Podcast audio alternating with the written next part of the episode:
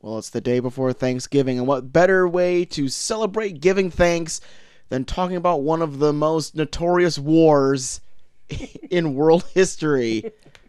That's right. We're talking about World War II, and with World War II, we're talking about the film you all picked for us to talk about in terms of World War II. We are talking about the Steven Spielberg classic, Saving Private Ryan. What do we think of this? Well, tune in on a very special War to End All Wars edition of the Review Review.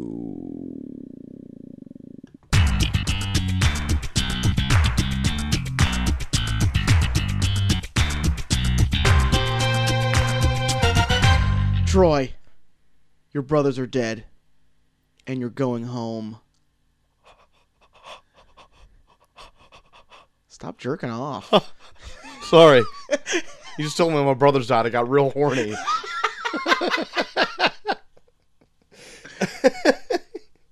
Welcome to the Review Review, a show where two small town dudes give you our big, horny opinions. I'm Troy to the max extreme.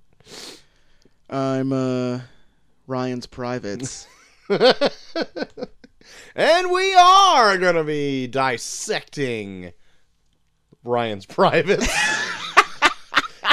here at the top of the card, JT. yeah. Uh, rewatched it today. Yeah. I've seen it before. Oh my goodness. Uh oh. Oh my. Got some stories here. Well, I may have to get into it. Uh oh. Not now, of course. Well, that's later. of course. Why don't we wet our palates with a bit of news from the week? yes. All right. Uh, I'm gonna be honest with you, JT. Don't got a lot of news here. I don't either. It's like jack shit happened. Yeah, I don't know if something is a brewing Uh oh. for news, possibly, There's there's a, a geyser of news about to explode. maybe, or maybe uh, everyone's off for uh, a little holiday break. That's probably true as well. But this is one of the things that I think why there may be some big news around the corner. Uh oh. there is a rumor out there, so maybe I should open that rumor Wow, mill. love how you didgeridooed it. Paul Hogan be proud. Avengers 4, that trailer has been really wanting to come out by. Uh, Yeah. It's bursting at the seams to get out there. It's peeking out like a raptor out of its egg. That's with, right. With John being like, "Come on, little fella, come on, Come on. come on, push, Well, it's. push, push." Oh, good. Did you just watch Jurassic Park? No, but it came in my mind, and I wanted to really, I wanted to really You draw it out. to use it. Good. well, it's rumored to release this Black Friday. Oh my god. know. Right around the corner, you could be seeing some sweet, sweet, supple Avengers 4 trailer action. Oh my god. What might even give the name? We don't have Yeah. a goddamn, don't have a goddamn name We yet. We don't got a name for it yet. Jesus. Well, the, the people naming this are the same people that are making Hellboy. Just don't want to release They don't want to do shit. don't n- ain't doing shit. It's upsetting, firstly. Secondly, that'd be pretty sweet if it released Black Friday. Yeah, Be a nice little Friday treat yeah. for With all, with all your shopping, That's right. just put a nice little cherry on that big pile of capitalism That's right. by putting out the Avengers 4 trailer. That's right. Do I think it's going to release Friday? No. but rumor is that it might. Um, speaking of movie, Love the rumor that is it might. yeah, no kidding. Like even the rumor doesn't want to like really like, like this rumor doesn't want to like commit to anything. right. And if the trailer full out comes on Friday, I mean, we haven't even got a teaser for it or nothing. It'll just be full blown, full frontal trailer. That does not sound like Disney. I know. Disney has reactions, has trailers that are reactions to their trailers now. I know. Fucking Toy Story. It's it's it's stupid. Namely, It's One. stupid. It's stupid. but speaking of Speaking of movie titles, JT, I got one for you. Did you hear about What? this? No. That the Birds of Prey movie that Yeah. is coming out, featuring uh, the likes of Harley Quinn, uh, maybe a. Uh, uh, uh, uh, uh, uh, uh, uh. Oh, and he's having a seizure. hey, maybe a Black Canary. Who knows? A Batgirl, maybe. Yeah. Who knows who's going to be in this movie? yeah. But I can tell you what the trailer is. And at first, it was speculated as a joke. Title? Yes. Okay. Don't what I say. It's a trailer. I meant the title. and it was later to come out from Warner Brothers that it is not a joke. 'Cause Uh-oh. here's the title of the movie okay. Birds of Prey, parentheses, and the fantabulous emancipation of the one Harley Quinn, end parentheses. Oh, so they're doing a whole Doctor Strangelove with this thing. I maybe so, uh, but that is a exceptionally long title Yeah. and terrible because no one is going to say that. They're going to say, "You want to see that Birds of Prey movie?" and then that's it. But what I'm getting at Hope they here- make you say the whole thing when you buy a ticket.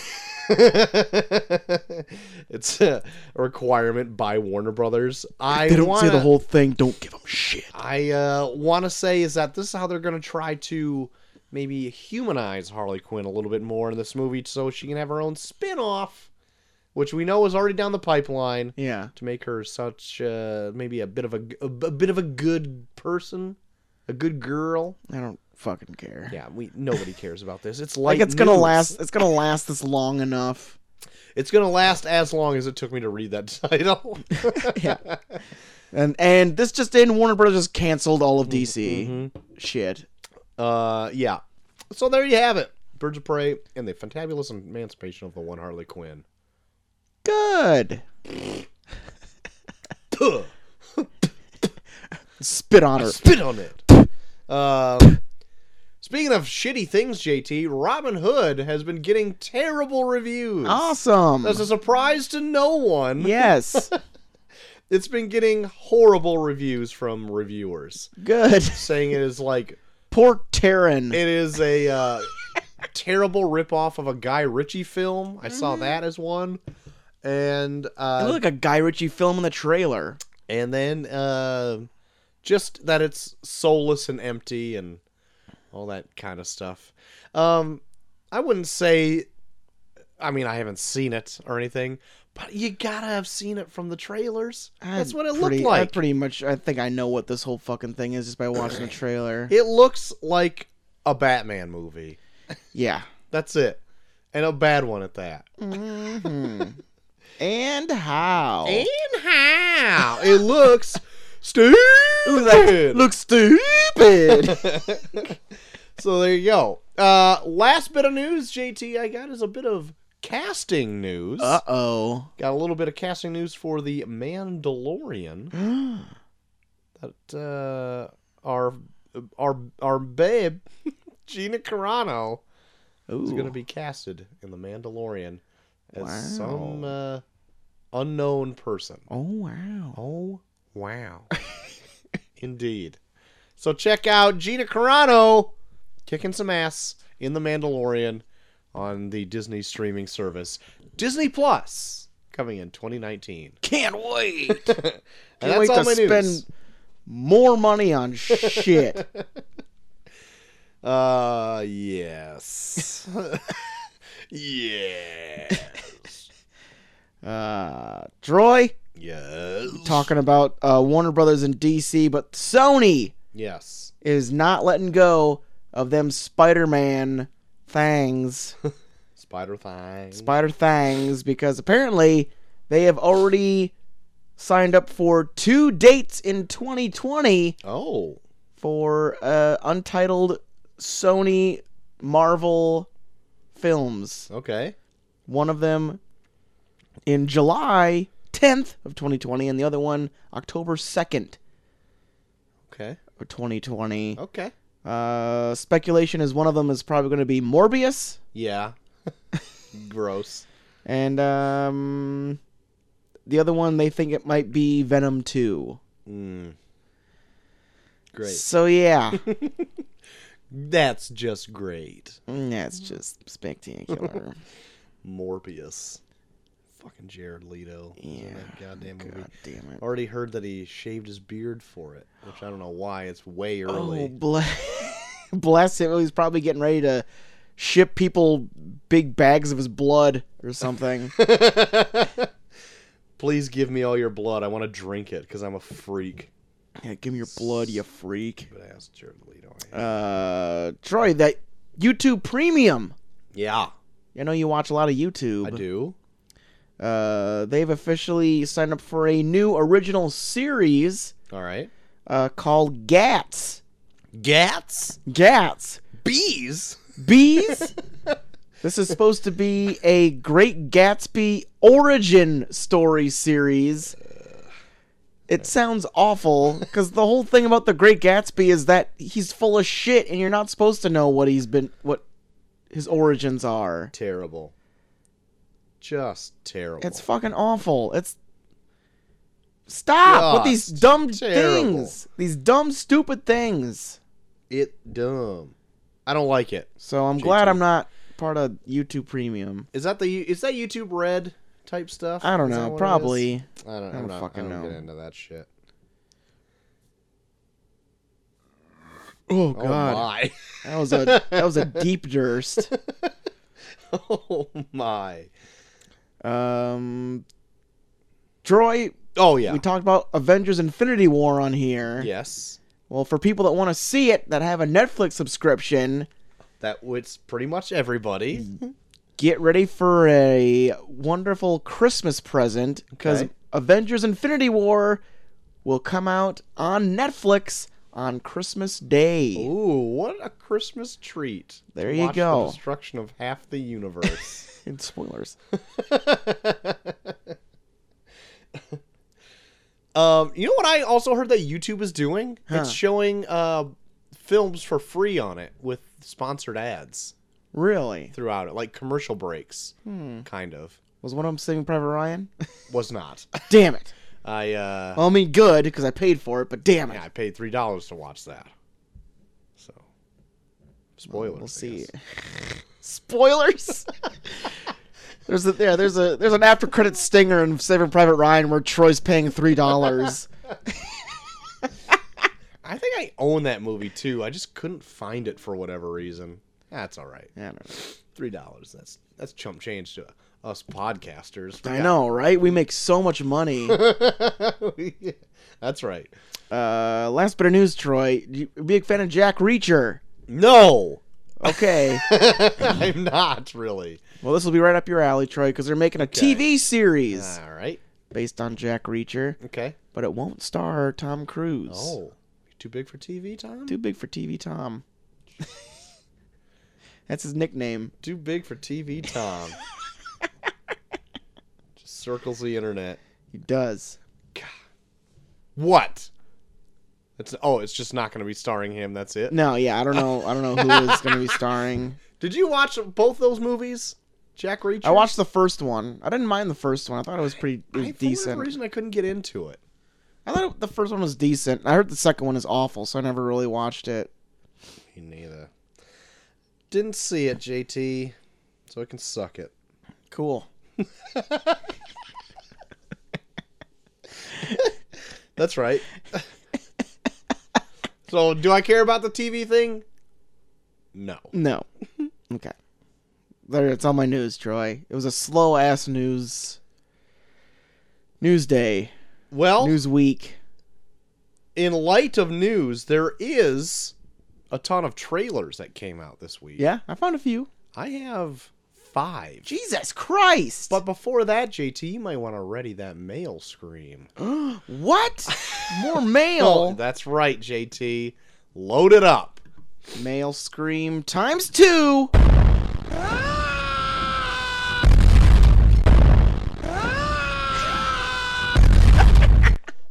And that is very appropriate because the subject to this email is my two cents. Whoa. Back from the dead, Jude Smith What? writing back in with a pretty extensive entry this week. Really? That's right. Here we go. Hello once again, fellas. Just needed to comment on the subjects of your last few shows. Oh shit. Let me guess. He loved noise. He does mention noise. Oh no. Further down in the email. Let me start off with first off, enjoyed the Spider Man review. Sam Raimi's Spider Man 2 is not only the best Spider Man movie, not only the best Marvel movie, but the best comic book movie of all time. It's go. just perfect, in his humble opinion, and by extension, also enjoys the first one quite a bit, which would be the one we reviewed. It could be that both films came out at just the right time for my 10 year old self to be blown away, but even now I profess that 1 and 2 make some of the funniest, most heartfelt, and exciting scenes put to film. That did- being said, We did like that first one. that's the first one pretty good. I have to go back and watch two. Haven't All it right, yet. it's all right. We'll have to save. We can save that for uh, Spider-Man Home or uh, Far From Home or Oh, something. There you go. There you go. Precious tritium. that being said, the best scene in the whole series, in his opinion, is the raindrops montage. Never fails to bring a smile to his face. Plus, can never go wrong with a low key Evil Dead style Doctor Octopus scene. So maybe he likes the second one just quite a bit more. Yeah, talking a lot about the second one. That's, that's all you've been bringing up, Jude. But both films are just about perfect in his eyes. And as one of the few, and apparently very few, who have seen the film Noise, I feel as though it is my duty and responsibility to share my opinion on it whenever it is brought to anyone's attention, Jesus. which happens less than you would think. How how is it that one of our listeners is one of the few people that have actually seen noise? Uh, we have a niche market, JT, and our listeners know what is up. Jesus. Um. Anyway, the only redeeming quality of the film. yes, Jude is on my yeah, side. you, I had you going for a minute because I could see you sweating for a second. At least for him, is the novelty of a movie about a philosopher dead set against the little annoyances who inadvertently uh, himself becomes one of the most annoying characters ever put to film. The equivalent of a mom in a movie theater yelling very loudly at her kid to be quiet, despite the kid being all right, but the kid is the whole city. and the yelling. and the yelling goes on for about 90 minutes. It makes me and he also bangs multiple women Yeah. while he does it. it makes me laugh in retrospect whenever I think about the movie both times. Aside from the aside from that I find the movie completely forgettable and will watch Falling Down instead. Yes. Even Super deals with a similar thing but in a less cringe-inducing way kind of. Other than that, keep up the good work. Love having a podcast that gets me thinking about long forgotten and very obscure films such as Noise, among others. Seriously, though, love the show. Regards, Jude. Side note, the most overlooked but most heartfelt Stan Lee cameo was appearance in Mallrats. At least I think so. I'm not a huge fan of the movie, but Stan's speech always gets me. I heard that was good. Yeah. His his thing in Mallrats. Yeah. I don't remember his speech off the top of my head, but I know Kevin Smith brings it up um, often enough anytime he talks about Stan the Man. So, Yeah. Uh, Jude, I would probably agree with everything you said. Thanks for backing me up on noise, by the way. uh, I want to say Troy gave it a pretty good grade too. I think I gave it a B minus. Yeah, what the fuck's your problem? I guess I didn't hate it, but I totally agree with both of your opinions that it's pretentious.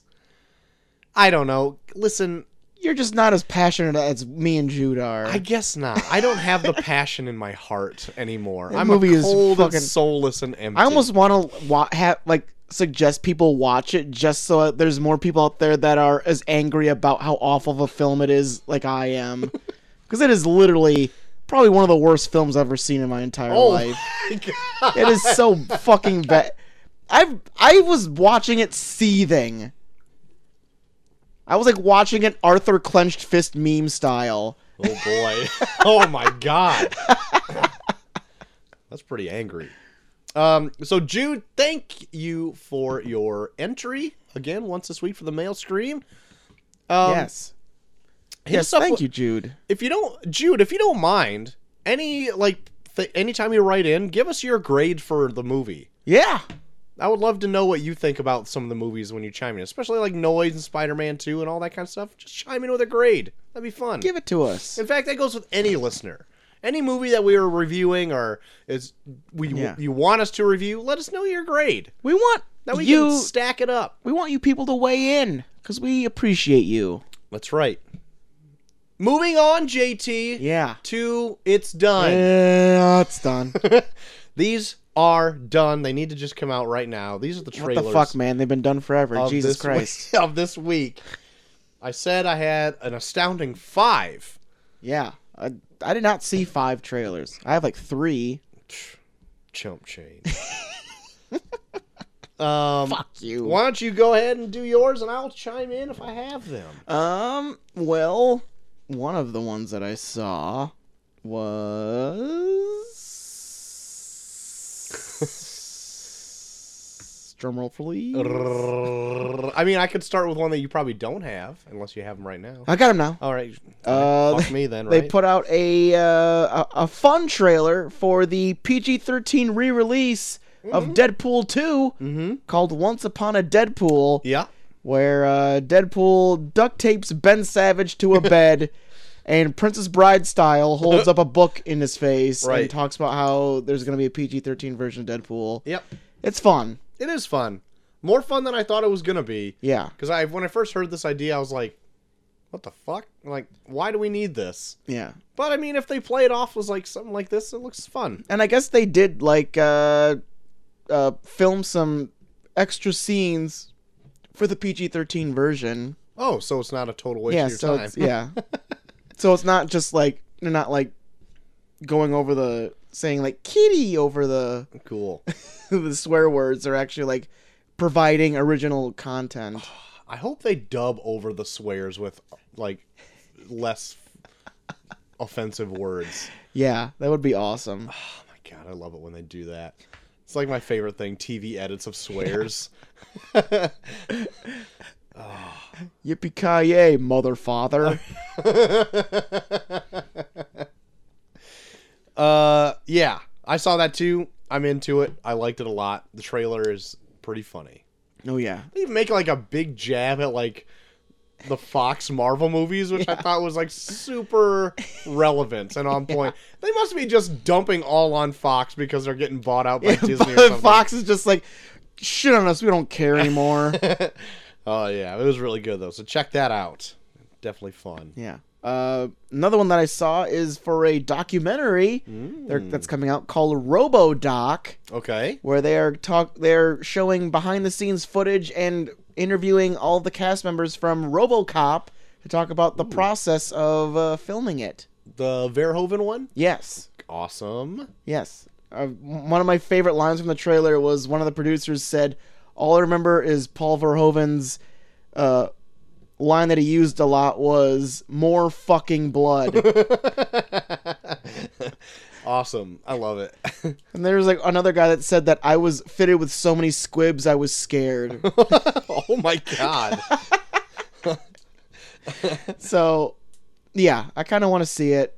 Yeah. I think we should almost someday we should like redo RoboCop because we did it that one time we tried to do it Mystery Science Theater 3000 style. Oh yeah, the commentary to it. yeah, and it just didn't work. Yeah. I'd love to have like another like deep throw discussion about RoboCop because that movie's fucking awesome. I would be into that. yeah.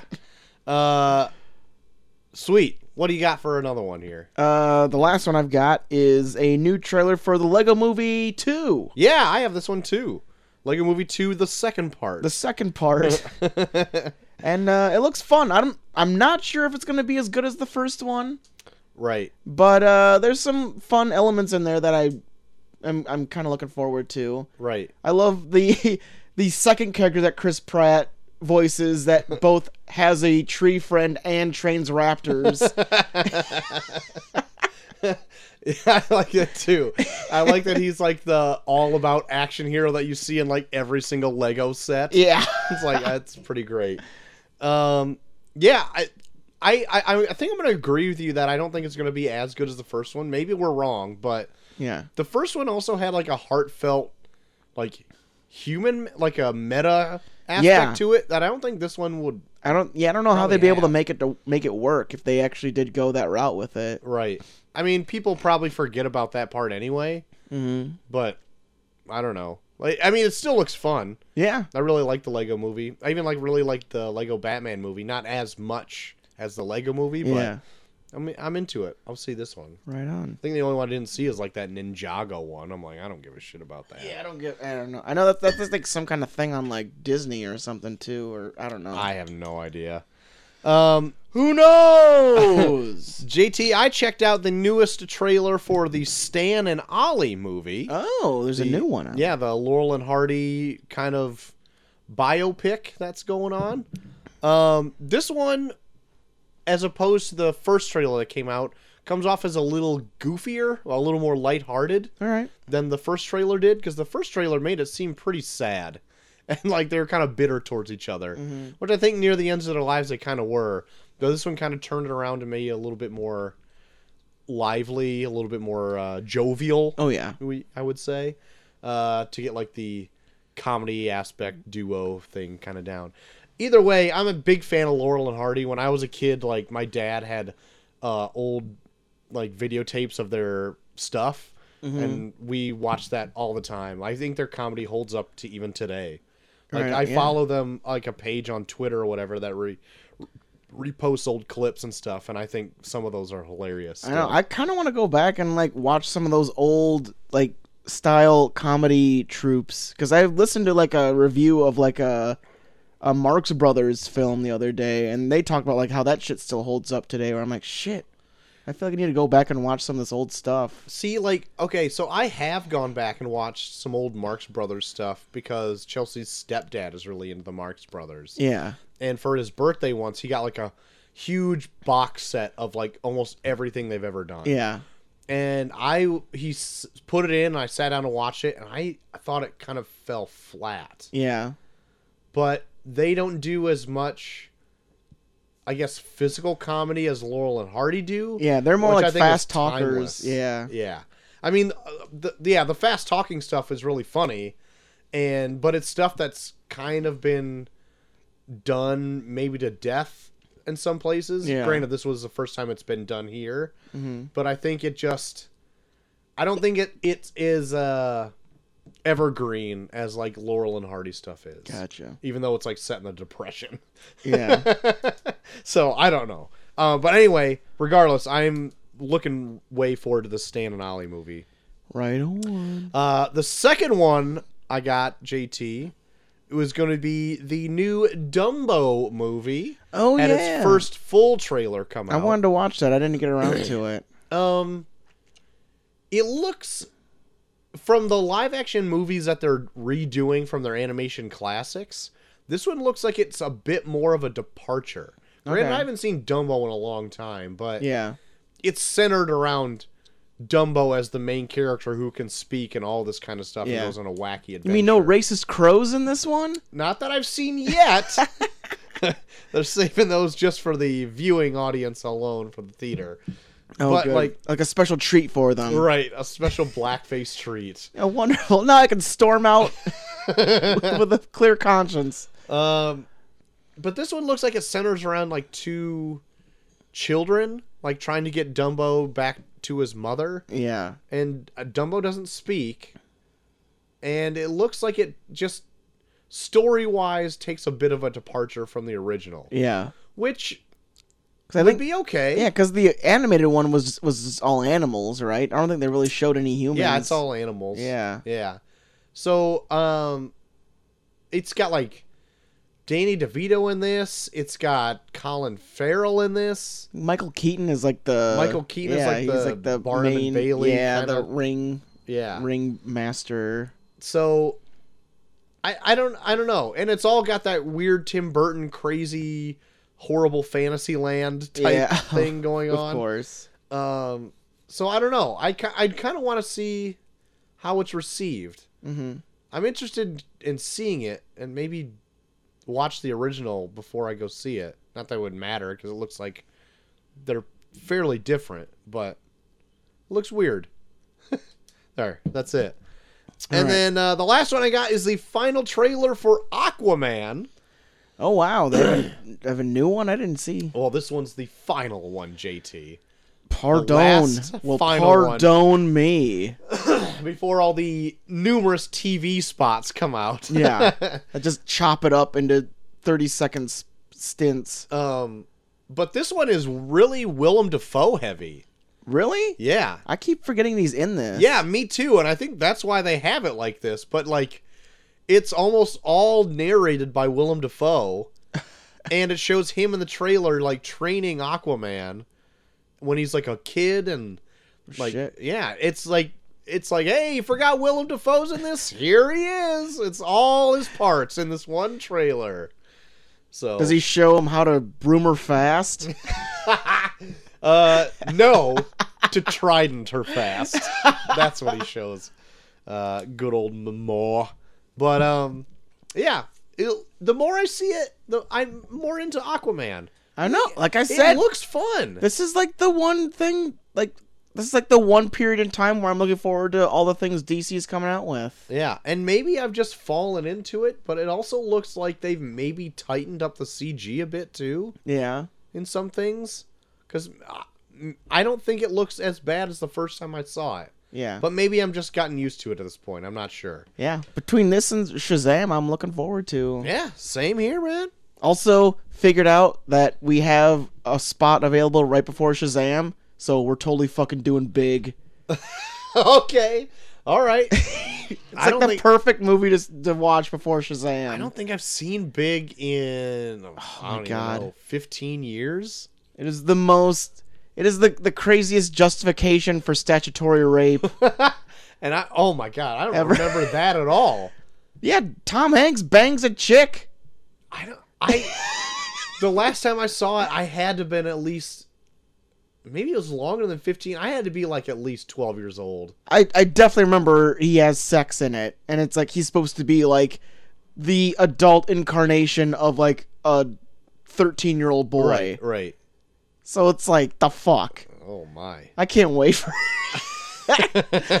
I love it. I love Big. All right. Let's do Big before it. so yeah, so there you go. Little little peek behind the curtain for you people. Look at us live producing like a bunch of schmucks. Look at us getting off. But with that being said, Troy, we do have the tournament of random. Ooh.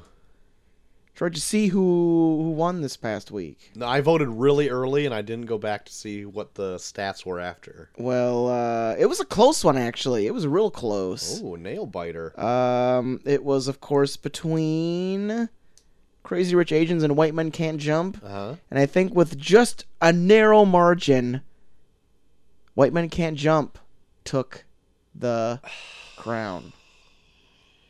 Yep. Sorry, Troy. I went crazy rich Asians on this one. Well, Troy, we got our uh, our what to look out for 2018 I know. shows We coming up. Swing back you around. could you you could throw it in there. All right, maybe I but will. But are you going to sacrifice one of your other picks for Crazy Rich Asians? Are you looking that forward to it? We'll see, won't we? We will see. but anyways, White Men Can't Jump moves on in the tournament. This is a very 90s heavy tournament. We've got Street Fighter from 94, Jerry Maguire from 96, and now White Men Can't Jump from 92 Oh yeah. in there. Oh my. Oh my. But the last one will not be from the 90s because we've got the 2006 Beer Fest mm-hmm. versus the 2013 Lone Ranger. Okay. Troy, and with that. oh, yeah, okay. Okay. Great. And with that, we got Trivia Troy. Okay, I'm ready. With these two films you love dearly. One that I haven't seen and one I could give a shit about. This is gonna be a good one. so uh, we got eight eight quest eight facts. Three from one movie, three from the other. Two could be from either or, spread throughout. Uh huh. It is your job to figure out which fact goes to which film. Troy, are you ready? I am. Okay. Number one. Okay. One of the lead actors credits an animal for saving his life during the filming of this movie. Hmm, Lone Ranger. It is a Lone Ranger. Johnny Depp credits his horse for not bucking him off when like something happened. Okay. So there you go. Stupid horse. It's one of those. Number two, Troy. yeah. An animated sequel was considered. Um, Lone Ranger. No, Beer Fest. Really? Yes. Okay. It was actually considered to do a sequel to Beer Fest in animated form using the voices of the Broken Lizard boys. Okay. All right. I thought it would have been. I thought Broken Lizard, but then I thought that Disney put on Lone Ranger, and they've got a whole animation wing, so they might have done it if it caught fire. But Who knows? alas, Tid did not. Who knows? Tid did not. Number three, Troy. Yeah. The film encountered so many problems that it was almost canceled. Lone Ranger. It was a Lone Ranger. There were such things as bad weather, a wildfire, chicken pox outbreak, Oh and there was even a death on the set. Oh my God! Jesus Christ! Yeah. So, uh, there you go. What the fuck? I don't know what the fuck happened on this set. uh, number four, a linguist expert commended one of the lead actors on his dialect and speaking of a certain language. Huh. I don't want to say Lone Ranger again, but I think I'm gonna. Lone Ranger. It is a Lone Ranger, Troy. Is Congratulations. it for Johnny Depp and Yeah, a Native Johnny. I American? guess uh, uh, uh, a an expert in uh, Comanche linguistics said that he actually spoke it pretty well for not being a Native American. Damn it, I hate it when Johnny Depp gets accolades.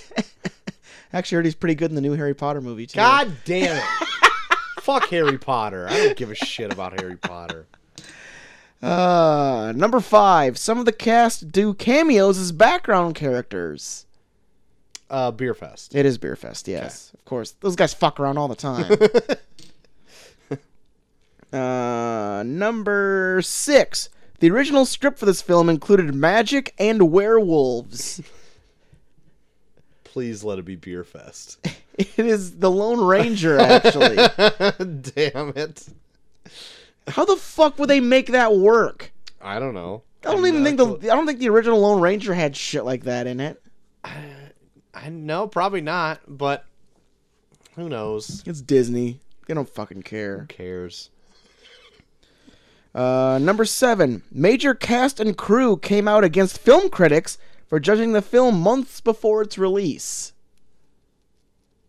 Hmm. Beer Fest. No, it's the Lone Ranger. Troy. Really? Okay. Yes. Yeah. I guess a lot of critics.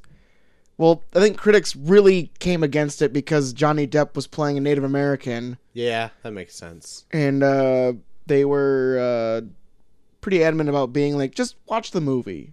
And they're like, no, fuck you. Yeah. Shit, I should. And that was part of the that was part of the reason why. about that shit. And they say that's part of the reason why it didn't do well in the box office. Hmm. But- Well, so who knows? mild racism. That makes sense. Yeah. Who knows? Last fact, Troy. All this right. film invented a word by combining two words from another language that translates to cock jerking. Beer Fest. It's Beer Fest, yeah. I would be shocked if that was. You never know. There could be like If that some was weird Lone word that they were Ranger. just like, here's going to throw s- this word in under the radar. I, I, I, yeah, I suppose. Yeah, but no, it's Beer Fest. Yeah, of course it's Beer Fest. Yeah, they like combined the two German words for cock and jerking to invent one word. I don't, can't, I don't know what the word is, but Cock and jerkin. cock and yeah, it's exactly exactly. Troy, did you read the facts? so there you go, Troy. Beerfest versus the Lone Ranger. I'm sure you just have all of your so much invested in this one. You this is the one you want to go all the way. So I'm sure you I'm just gonna say right now, if you don't know, I have all my eggs in one basket and in one of these. Guess which one? So Beerfest versus the Lone Ranger. We'll see which one is added to the semifinals, but against three other films from the '90s. I know those three films from the '90s. I would not mind reviewing either of them. Maybe not Street Fighter. Yeah. I mean, Street Fighter is bad enough that it makes a fun, like, discussion. Yeah. There's probably a ton of weird shit that happened to Oh, make, yeah. even make it happen. Oh yeah. I've never. I don't think I've ever watched Jerry Maguire all the way through. That'd be fun to watch. Yeah. And White Man Can't Jump is pretty good. Never seen White Man Can't Jump. So there you go. Interesting. A a very odd tournament turning into one that might be pretty interesting down the road. There you go. So the cream rise to the, cr- The to cream rises. That's right. Um, speaking of cream, let's get Cream in your jeans watching this World War II action. Yeah, that's right. Uh, the main topic of the evening, JT, as right. voted by our listeners, Yes. Saving Private Ryan. Based on our what would have been review of Overlord, but then we didn't get to watch it, so then we just did a World War II pull for no reason. See Danger actually asked why we are reviewing this movie, and I was like, you know, at this point, I don't know. But here was the reason, yeah. and now we're just going forward. We're just sticking to it. Yeah. Well, didn't want to rob the people of their votes. That's right. We put the poll out there. That's right. We don't want to rob you people. Plus, Veterans Day was like a couple weeks ago. That's right. And We're Salute the it's for a troops. reason. That's Be right. thankful for our freedom yeah. by paying homage to these wonderful men Yeah. So shut up, Chelsea. that sacrificed their lives. yeah. We're giving thanks. Yeah. You bastards. Idiot, Chelsea. Being a jerk about it. Chelsea, you idiot. I think she's already went to bed. She texted me she went to bed. uh so coming out July 24th, 1998. Summer release. That's right. With a budget of 70 million dollars, Hmm. domestically made 216 and a half million dollars. Yeah. Worldwide made 481.8 million dollars. I wonder what that 70 million is in inflation because there seems like there's some elaborate ass sets in this thing. Yeah. Um well, let me go on because there there is a fact that like even the the Omaha Beach thing I'm to get to. Gotcha. Um Rotten Tomatoes has it at a 93%. IMDb has an 8.6 out of 10. All right. Metacritic 90% Wow. and Shameless Self-Expression puts it at a B plus. oh, wow. Right. They Right. are uh, not holding back. Nah. Uh They're this all like, fuck the troops. B plus. This is the number one World War II movie lifetime grossing, um, according to Box Office Mojo. Mm-hmm. Uh, can you guess the other five or the other four to make the Oh, top five? Inglourious Basterds. That is number five. Okay. Uh, oh, man. Wind Talkers. No, not at all. Shitty Nick Cage. uh, One of the runners-up was in the poll for the vote for this movie. oh. Uh, my God. it's probably not. Is that Enemy at the Gates? It's No. probably not. No. Um, that's probably mine, but I can't remember the name of the fucking movie now. Dirty Dozen. No. Das Boot? Oh no, maybe it wasn't in our poll. Yeah, what the fuck? That was the ones in our Pearl, pool. Pearl Harbor. It's the one we were. Spoilers, the one we're planning on doing for our mini episode. Oh, yeah. We're planning on having a, a small get together during Thanksgiving weekend and getting getting blitzed to watching Pearl Harbor and then doing a show immediately after. So if you thought my my review on noise was profanity laced, wait until this. So, uh, Saving Private Ryan is number one. Pearl Harbor is actually number two in Oh, lifetime. bless you. Michael Bay. Um, you want to keep guessing for three and four? You done? No, I'm done. Dunkirk came in at number three, All right. recent entry, and actually Captain America: The First Avenger Wow. came in number four. Okay. Yeah, I was actually surprised. That was our, our mini up for this past week. That's right. Um, it also came in as the number one domestic movie of 1998. I can see that. Um, could you guess the other four Oh, for fuck's for the sake. top five I don't. popular movies in 98. '98? 98. Ugh.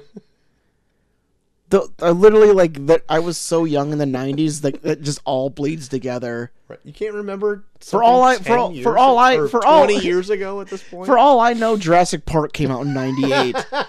I was like a young kid. I was just like, movies. all right, you, you want me to give it to you then? You're giving up so easily? 98. Uh, Men in Black. No. Fuck. yeah, I don't know then. Armageddon came in number two. Oh, I'm it on. uh, something about Mary came in at number three. Oh, nice. A Bug's Life came in at number four. Jesus. And this one actually surprised me. Waterboy came in at number five. Hey, that was like this was like the first bad movie that Adam Sandler made. That's so true. people were like going in like thinking it was going to be the next Happy Gilmore. That's true. And even then, it was only like, well, I haven't seen in a while, but half bad. Yeah, Like it, it, wasn't was terrible. the scales. There were some things in it that I thought were funny. Yeah. Um, this also in '98 was the number two worldwide movie. Armageddon actually took it um, worldwide, took that number one spot. Can't you can't deny that Bruce Willis. Can't do it. Um, at the Oscars, it won five. JT, it won. I knew it was pretty big. It won the Oscar for Best Director, Cinematography, Sound, Film Editing, and Effects Editing. Wow. Yeah, Well, one for Best Picture in '98. I'm glad you asked. It's Okay. Shakespeare in Love. Oh, that was that year. Yeah. Oh my god. Because I was like, what won Best Picture? And it was Shakespeare in Love. holy shit. Yeah. I heard that's like one of the ones that's like the black mark on Oh, the really? Oscars. Where I've never like seen Shakespeare they've in Love. like they've said that movie's so awful. like it's pretty much like it was like voted that way because critics wanted to show like how fucking smart they were or some shit. Oh boy. Yeah. Um, last fact I have, JT, is that the Omaha beach scene cost eleven million dollars from the seventy million dollar budget. That's like film. yeah, like the first 20 minutes of this film costs like yeah, a like more than a seventh of the budget. yeah. Um, also, uh, no, it'd be a fifth of the budget. I don't know fucking how math works at this point. It's too late in the day. Yeah. Anyway, and it also had a thousand extras, I can believe that. but they probably work for scale, maybe. Yeah, yeah. And they were also much of the Irish army. Was, Really? Were the extras, yeah. Yeah. And then people actually like uh uh amputees with like prosthetic limbs and stuff like that too. So Yeah. you could have like the people with the limbs blown off and all that kind of stuff. oh yeah. So yeah. Even Bryan Cranston cut his arm off for this. Yeah, he did.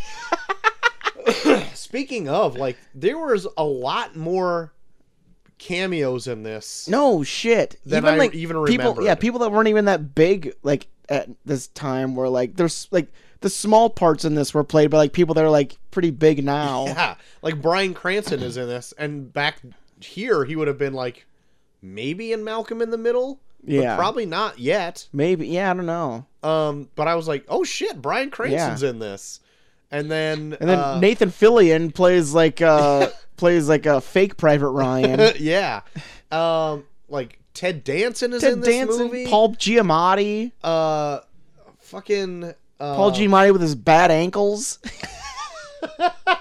Um, oh shit, there's more people in this.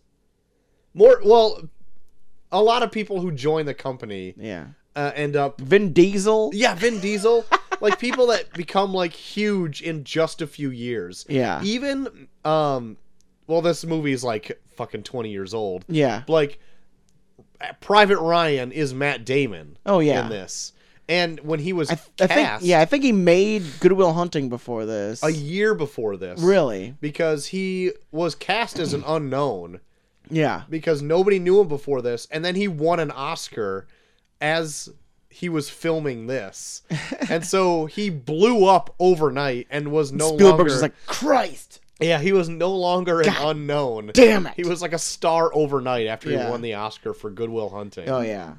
so that's kind of fun. Um, yeah, but he won that Oscar the year before this movie came out, like six months previous. Goodwill Hunting's a good one too. Yeah, Have to find an excuse to do that one. sure. We can skew some week to make Yeah. it work. Yeah. just- Or oh just be yeah. like, fuck you guys are gonna do Goodwill Hunting. yeah. Hellboy comes out this week, so we're gonna talk about this other hellaciously good movie, Goodwill Hunting.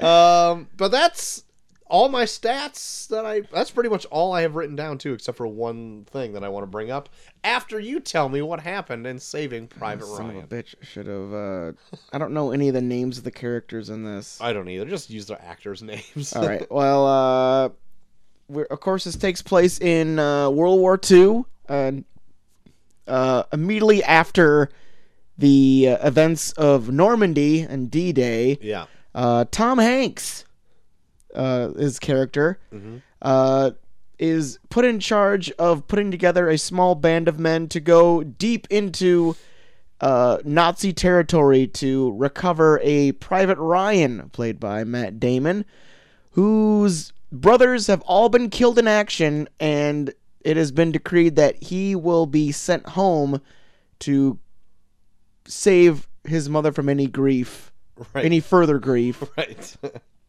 and uh, the movie pretty much follows this company through their trials and tribulations through very Nazi occupied France. Very much so. Um. Very good. Very Yes. good. As always, very good. Well, thank you. Thank You're you. welcome. So, this movie starts um, in like the present, where yeah, an old gentleman um, goes and visits the unknown, or it's uh, Arlington Cemetery. yeah. Like try and play up the whole uh, the the whole thing of like, oh, you think it's gonna be Tom Hanks, Right. but we oh no, look out. Yeah, look out, it may be somebody else. and like I was tricked during that too because like I haven't seen this in a while, and I was like, oh, that is Tom Hanks, and it's not Tom No. Hanks. No. But it uh, that whole bookend scene, the first and the last scene in this, Yeah, fucking made me cry both times. In fact, like my o- my last real note that I have written down to make sure I bring up is that like I cried like five times in this movie. Oh my god, there's one time in particular that I got really choked up uh, during the the medic death scene. Oh yeah, Ugh, that is so hard to watch. yeah, and it's so sad. oh my god, like there is nothing sadder than an old man crying at a friend's grave, yeah, yeah. and like I couldn't, I I couldn't help it. Like, and then it like made me flash back to like the first time I watched this. Like I got really into because this movie like did a great job encapsulating the war and it won a bunch of these accolades and everything. And Yeah. I'm like, I kind of want to watch Band of Brothers because I've never seen that. And so we went right into seeing that, and like every single episode starts out with like survivors Yeah. of World War II Yeah. and they s- just are like sad and like reminiscing about like pasts of like they they would probably rather forget and like all this kind of stuff and every single beginning of the episode makes me cry every time and then it goes into like the very heartfelt like opening score Yeah. where they're like introducing everybody and i'm like holy fuck every single episode i'm just like a mess before it even starts God, it just this movie wrecked me, man. Yeah. But yeah, so it starts out there, jumps immediately into Omaha Beach, Yeah. where that scene goes on for like like a half an hour. And and it's insane too. yeah, it is utterly gruesome in its realistic interpretation of Yeah. what happened. Mm-hmm. Because even people like that were there and that have seen it, like they either Yeah. had to leave the theater because it was so much for them to take Yeah. in, Or, they'll they'll just say flat out like that's pretty much what it was like. God, like it is, it is, it is gruesome. Yeah. But it is amazing. It is in its um cinematography. Yeah, it, it's shot so well, and like when people die, like they, like they do like this really crazy. I want to know how they did this shit because like there's so many times where like people get shot up and they just like ragdoll, where it's like that Yeah. can't be a person. yeah, I know. I wanted to say that too because like everyone dies so convincingly in Yeah. this that it makes it seem like they just propped up like a dummy and just cut the string above them. Yeah, Uh, like I, I know. man. everyone. Like there's like scenes where like like a room full of people will get shot up and they just like they just like fall like you just like like drop the strings of a marionette puppet. yeah. Where you're yeah. like, how the fuck did you do that shit? I don't know. Unless that was just like the great direction. It's just like just drop where you stand. Don't just jump, just like drop. yeah. But it's like it it was just like the subtlety of all that those like little details and stuff and like fucking it was so heartbreaking that like the first like boat that opened you just get murdered. I know. It's like Jesus Christ. yeah. Like imagine being like that German officer that's like in charge of that machine gun where it's like you have to deal with the fact that you're you've just murdered like at least a hundred people. like that. Yeah. like within the span of maybe five minutes you've just murdered a hundred people. Yeah. I don't know, man. like it's it is nuts. And then they even like even like they don't even let you like rest where it's like okay some guys got off good then they zoom in on a dude that drowns to death you're like Yeah. the f- jesus fuck, man. there's nothing there's no there's nowhere to escape no. either you get shot to death or you drown And then if you do make it to the beach, if you don't get hit by a mortar and are ki- trying to find your missing limb or something like that. yeah Oh my god. yeah there's that scene that like gets like uh parodied a lot where with it's, it's the guy that's like wandering around the beach and he picks up his arm and just walks away Yeah. I've seen that parodied. Like I think South Park did one like that. Yeah, Like, yeah, where, yeah. where they did the Imagination Land shit, Yeah. where like Imagination Land got bombed and like Yeah. some like crazy character like picked up its tail or something. yeah, yeah. But like I I knew um the special effects in this too, like when a mortar would hit, people would be on like uh I, I- some sort of platform would like launch them into the air so it looks like they like got hit by a bomb yeah, that kind of stuff. Yeah, really well done.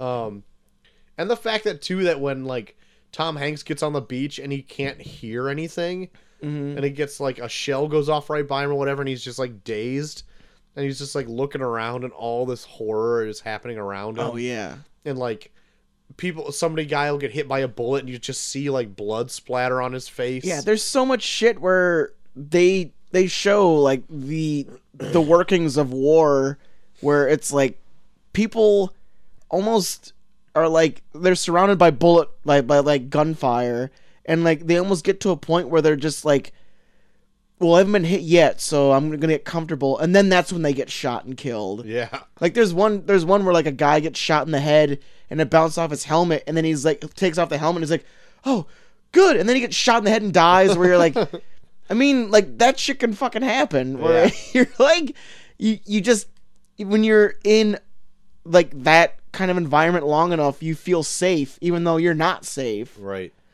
Or like even the part where I think it was maybe Tom Hanks's like commanding officer gets hit by a bullet, and so he's like Tom Hanks is dragging him behind to get behind like some cover, and then like a bomb goes off and blows half his body. yeah and he's and he's dragging like the the bloodied remains of him and he doesn't realize he's been, like pretty much half a person. yeah he's yeah he's pretty much dragging like an arm ahead and like half a torso God, and even like they'll be having like full on conversations with people.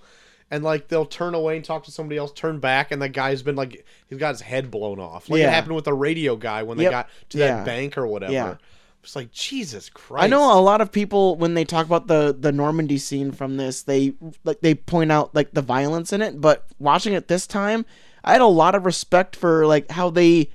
It almost kind of felt like they were like this full formed community in this just absolute chaos. Uh-huh. Like they were legit coming together and they were getting shit done, despite the fact they were in a scenario where it's like it's so easy to panic and just be just like curl up in the fetal position and be like uh no Yeah. no but like they don't do that and there's Yeah. like uh just seeing how like the whole company uh functions while it goes on. Like I was really interested in uh the guy that plays the medic. I really uh, really like him, uh, Giovanni Ribisi. Okay, I think yeah. this he was really fucking good in this. Yeah. But there's like a scene where like he's in it and he's like a medic and like uh he's working on somebody and he's like, "Oh, okay, I got the bleeding to stop." And then he gets shot in the head.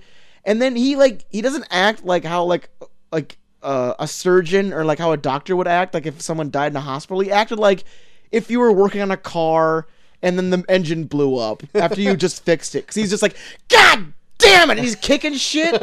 We're like the guy just got shot in the head after he like stopped the bleeding where it's like I mean, it's like you get like this slight uh devalue devaluation of life Uh-huh. because it's like everyone's dying around you you're just trying to do your job and then when something happens where like you work so hard on something and then it just is taken away from you Right. it's less like oh my god this person died and it's more like i wasted all this fucking time on this person he's dead what the fuck but I like I like that where it's like he treats it more like it's a product than he than it is a person because it's like everyone's dying around him. Yeah. And I thought Yeah. that was really interesting. Right. And I there's like multiple times in this where like their whole company is like in a seemingly unwinnable situation. Like Yeah. this the whole D-Day thing, like it looks like they're just dead uh, like literally dead in the water. Yeah. But like they end up overcoming it and like taking over those bunkers and then they end up moving on. Mm-hmm. And then like there's a point in where it's like later on in the movie where they're still looking for Private Ryan where they come across this like little out radar outpost or whatever Yeah. where it seems like they got like getting fired on and they just win that and then there's like the a whole ending scene with like the Yeah. bridge and everything. It's like oh my god. It's very up in the air whether or not they won that. I mean, they, they well, yeah. that was yeah. more luck by the end, but yeah, that was like a Deus Ex Machina type thing. But um, I, I all like all it's it shouldn't be a, a surprise by now. I I like this movie quite a bit. yeah, yeah. it's like I don't know why I'm not just holding back and saying it right now, but like this movie was pretty fantastic. Like if, if I think if I had any gripe, it's like that it's a little long. Yeah, probably, yeah. I I do want to ask you because for me in particular, there is one scene that plays out in this movie that I feel is so out of place. Okay. Do you know can can you can you tell what you think it is? There's one where I was like, okay, this is this is pretty hokey. Um. Is it the story that Matt Damon tells? No, I like that. Okay, then I it's don't know. it's at it's close to the beginning when they have like the corporal that pulls the letter out. oh, see, I like that. Oh, I It- like that. I mean, I watched it and I was like, this is like some Michael Bay shit right here. Because, like, he fucking. So, like, they do this whole thing where one arm Bryan Cranston and his Right. buddy with the glasses come Right. in and they're like, yeah, he's. We think he's alive, blah, blah, blah. Like, what should we do? And then he's like, let me read this letter right here. It might take a little bit. Uh, let me get to it. And then he like pulls it out and he's like reading like this whole thing about like some woman that lost like three of her sons and blah blah blah and like how this person's really sorry. And he's like, signed President Abraham Lincoln. and then they like zoom in on Bryan Cranston and his like his like a geeky partner's face, and it's like it's like the dude just like dropped the mic where he's just like, oh fuck Lincoln. like they just have like this like look on their face where it's like I didn't know it was Lincoln shit, son. Yeah. You should have said Lincoln. and then he's like, "We're getting that kid back," and they're like, "Fuck yeah!" like, like, all he had to say was Lincoln, and you're just like, "Oh shit!" And then they, at the very end, they fucking write the letter They to. bring it right back. They bring it right back. It's like, "Let me drop this Lincoln line on you, bitch. we found your son, Lincoln. Bam." Don't be sad, Lincoln. Yep. We found your son. He's coming home. Let me drop you with some Lincoln knowledge. See, I I didn't find it, I guess, as campy as you. I thought it was pretty emotional. like I I get like yeah, I mean but like everything in the like on the battlefield between like Tom Hanks and like his company felt so genuine, and this just felt like this. Ah, where the fuck is it? And this just felt like uh, Michael Bay, like let's let's get some inspirational talking here with like all these old men in these army uniforms, like talking about the like, yeah, I know this doesn't seem like a, a good mission, but Lincoln did this. and they're just like this big drawn out speech, and everyone's like, oh my God, so inspirational. Whereas, like, everything that they do on the battlefield felt like just regular guys, like, actually having conversations like, is this a justified thing that we're doing? Yeah. And these, and so it's like, that compared to this, it just felt like kind of out of. It just didn't felt kind of out of place to me. Yeah, um, I know what you're saying. Like it, it didn't need to be as sappy as it was. Yeah. But like that scene does like spearhead like the whole rest of the movie. Like we need to get him because we can't have Yeah, it does. the I- rest of the family I mean, die. yeah, I mean, I understand why they did it, but it just felt like a. Well, uh, you guys don't believe in me. Let me, uh, let me tell you what old Abe Lincoln would have done. Where it's like, okay, Jesus Christ. But no, but like I think that, but like everything that uh, is done between uh, Tom Hanks and his company, where they're having like these legit, thorough discussions, like, is it really worth like all of us going to try and save one man? Right. And everyone brings up like these amazing uh, points and ideas about what's going on and like like is it really worth what we're doing? And they play it out in a way where it's like shit, like I you almost kind of get like an insight into like what people do to try and justify being in, in war like this. Like to almost kind of like let themselves sleep at night in a way. like that I feel like that that touched me a lot more than just watching three got three old guys in a room read old Abraham Lincoln letters. Um, I also um, appreciated too that it didn't really make the small little group out to be like holier than thou, like heroes.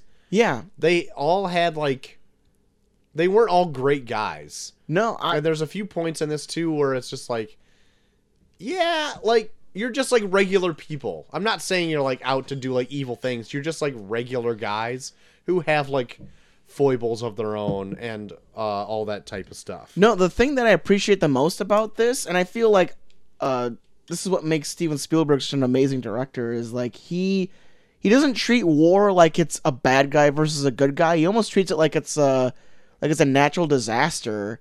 Hmm. Like you could almost kind of almost take that Normandy scene as like guys going into a fucking hurricane Yeah. where it's like you don't see like maniacal men firing at Oh, people. no. It's it's treated more like there's this, this hail of gunfire that's killing people around you.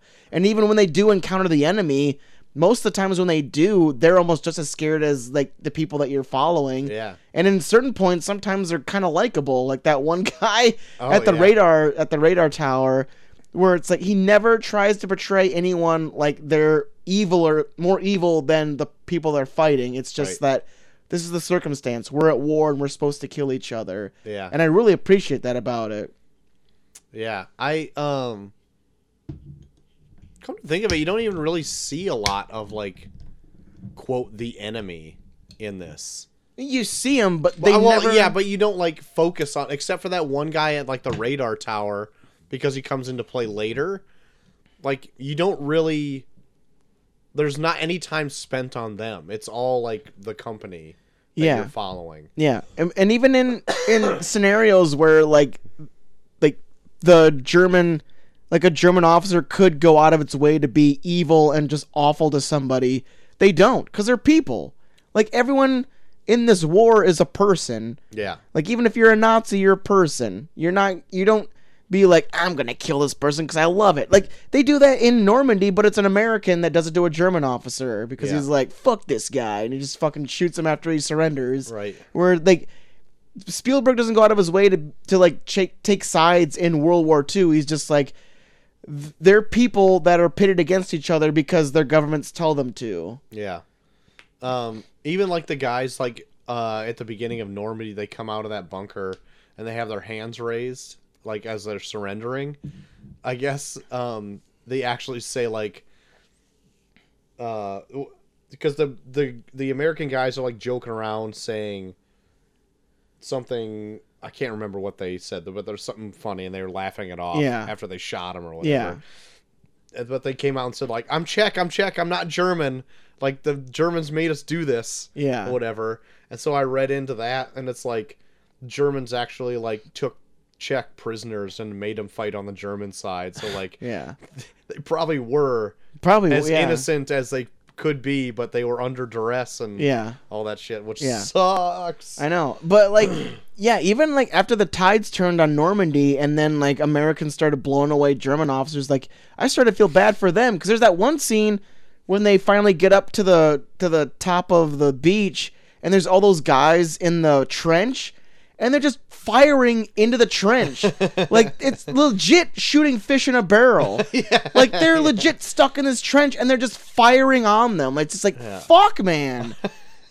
like I understand it's war, but Jesus Christ, these are human beings in a hole that can't escape and you're just laying waste to them and you're American. yeah. Like he does like I love Spielberg does not hold back in being like war makes an asshole out of everybody. Mm-hmm. And it doesn't matter if you're German, it doesn't matter if you're American, you're going to do some shit that's pretty fucking shady. Yeah. It's well or necessary at, in in people's perspective. But yeah, no, but it's like the I, I love this movie frame doesn't frame like Germany as the enemy. It frames war as the enemy. Mhm. Like it's not it's not like Germany is like the mustache twirling like Right. We must kill the Americans. It's just like fucking the fact that war is is happening. that's just it, that's just that's the enemy. That's that's why everyone is depressed. That's why everyone is is getting fucked up. It's because there's a war happening. It's not because Germany's evil. It's because we're at war. Yeah. Um uh after the whole D-Day thing when they do finally get like a gang together, they got like a colorful cast of characters out to go find uh Private Ryan. They're marching across France and coming across all these different battalions asking if they find if they have a Private Ryan anywhere and s- they seemingly find him relatively fast. And I was faked out by this again. like when they do have the fake Private Ryan. Oh, Ryan. Nathan Fillion. Yeah. Because I was like, wait a minute, I thought Matt Damon was Private Ryan. And then I was like, well, maybe I was wrong. And then, like, it turned out to be the fake one or whatever. Yeah. A real, actual Private Ryan, but the Yeah. wrong one. And, uh, that scene there's a scene during that that really is really fucking good when uh because paul giamatti's leading him through the, the town yeah. because like they have to like pretty much make their way through the town they have to like set up a path to make sure they get there they even send a runner out and the runner's like mowed down immediately like jesus christ Yeah. but uh yeah, so they're just like they're just like resting in this one spot and Paul Giamatti sets his gun down and it just knocks his wall over with a room full of Germans where it's like Yeah. God, like war is so fucked. You could like legit be like feet away from like 30 people that want to murder you. Yeah. Yeah. and you're just like, Jesus Christ. Yeah. That was a sweet scene. Yeah. like it just knocks his whole wall down and everyone's like, fuck, pull your gun up. And they're just like all sh- like pointing guns at each Yeah. other. Yelling at each other, like, put Yeah. your gun down, put your gun down. Then Ted Danson mows them all down. yeah. oh my god. Yeah, that scene was pretty intense. I also forgot that uh, Vin Diesel was in this movie. like I uh when he's in it for like just um He's he's a one of the first people that yeah, he's one of the first people to die in the company. um cuz it was here, right? Yeah, it was in the town where Yeah, he tries to save that little girl. right. And then everyone's like, "Nah, don't save the girl. Give him back to the parents or Yeah. whatever." And like, yeah, And that whole sniper shot. scene is pretty intense too cuz it's like they could easily just be like a, oh shit, where is he? But then they like they go through the the the uh the point of view of like the German sniper where like he's just like looking at somebody and then he'll graze over to someone else. We're like, shit, don't fire, don't fire, don't fire. Like it almost like makes it more. It almost makes it more tense. Where you're like, oh shit, he's pointing his gun at that guy. Don't fire. Yeah. Like it. He's just like kind of like scoping the entire company and then just kind of like rests on one person for a little bit and then moves. Or you're like. Like you almost kind of like you're just like don't don't Yeah, fucking don't- shoot him Yeah, don't you're not fucking even shoot. breathing during that part. yeah Yeah. so, but like any other movie would kind of be like, oh shit, there's a sniper. Where is he? But then Spielberg's like, no, fuck that. I'm going through the eyesight of the sniper. So then it's like you can see who he's going to kill, and then if he kills them or not. Yeah. Where you're like, oh fuck, so Yeah. good. And they also have that sweet scene where the guy sno- snipes through the sniper scope. Oh god, no shit. I fucking love the guy that played the sniper. hmm I think his name's. I think his like real name is Barry Pepper. Is it really? Yeah. Sweet name, dude. Yeah, but no, that guy's badass because he's just like, he's like super religious because like he always like fucking like is like uh saying scripture when he kills someone, but he's just like, just he just like every time they're just like, uh, what do you need? He's like, just give me this gun and give me this ammo, I'm good to go. Yeah. And he just like goes in there and just starts fucking laying waste to people. We're like, Right. ah, fuck yeah, this guy's badass. Yeah. He's super confident, Yeah, and but he's he's like- also super Yep. competent. He's just like saying scriptures, he's just fucking mowing people down with his fucking sniper rifle. You're like, Yeah. oh hell yeah. especially near the end where he's up in that tower and he's just like that one scene where he's just taking out guys like boom, boom, Yeah. boom, boom. Yep. Oh my god, so tense, so tense. Uh, so yeah, they lose um, Vin Diesel during that whole Yeah, he gets there, sniped. and then it wasn't until they come across that whole uh, radar station is when they lose another person in their company, which is Yeah. the medic. That's the one. I think that's the one that where I almost cried was when the medic scene Yeah. because because they do this whole thing where like there's a machine gunner and then uh, Tom Hanks is like we got to take him down because if we don't take him down then it's just gonna be some other company's gonna get mowed down by it and Mhm. like at least we found it so we have the ability to stop it. hmm So they do this whole thing where they flank in all a bunch of different di- different directions, and they just keep throwing grenades. Like, I fucking love that scene where like uh, they're throwing grenades and they're getting thrown back. Yeah. Where it's like you never really see that in a war film. It's just like someone throws a grenade and it blows up, but you're just seeing like they have to throw like six or seven grenades before they finally start sticking because it's like they just keep picking them up and throwing them back.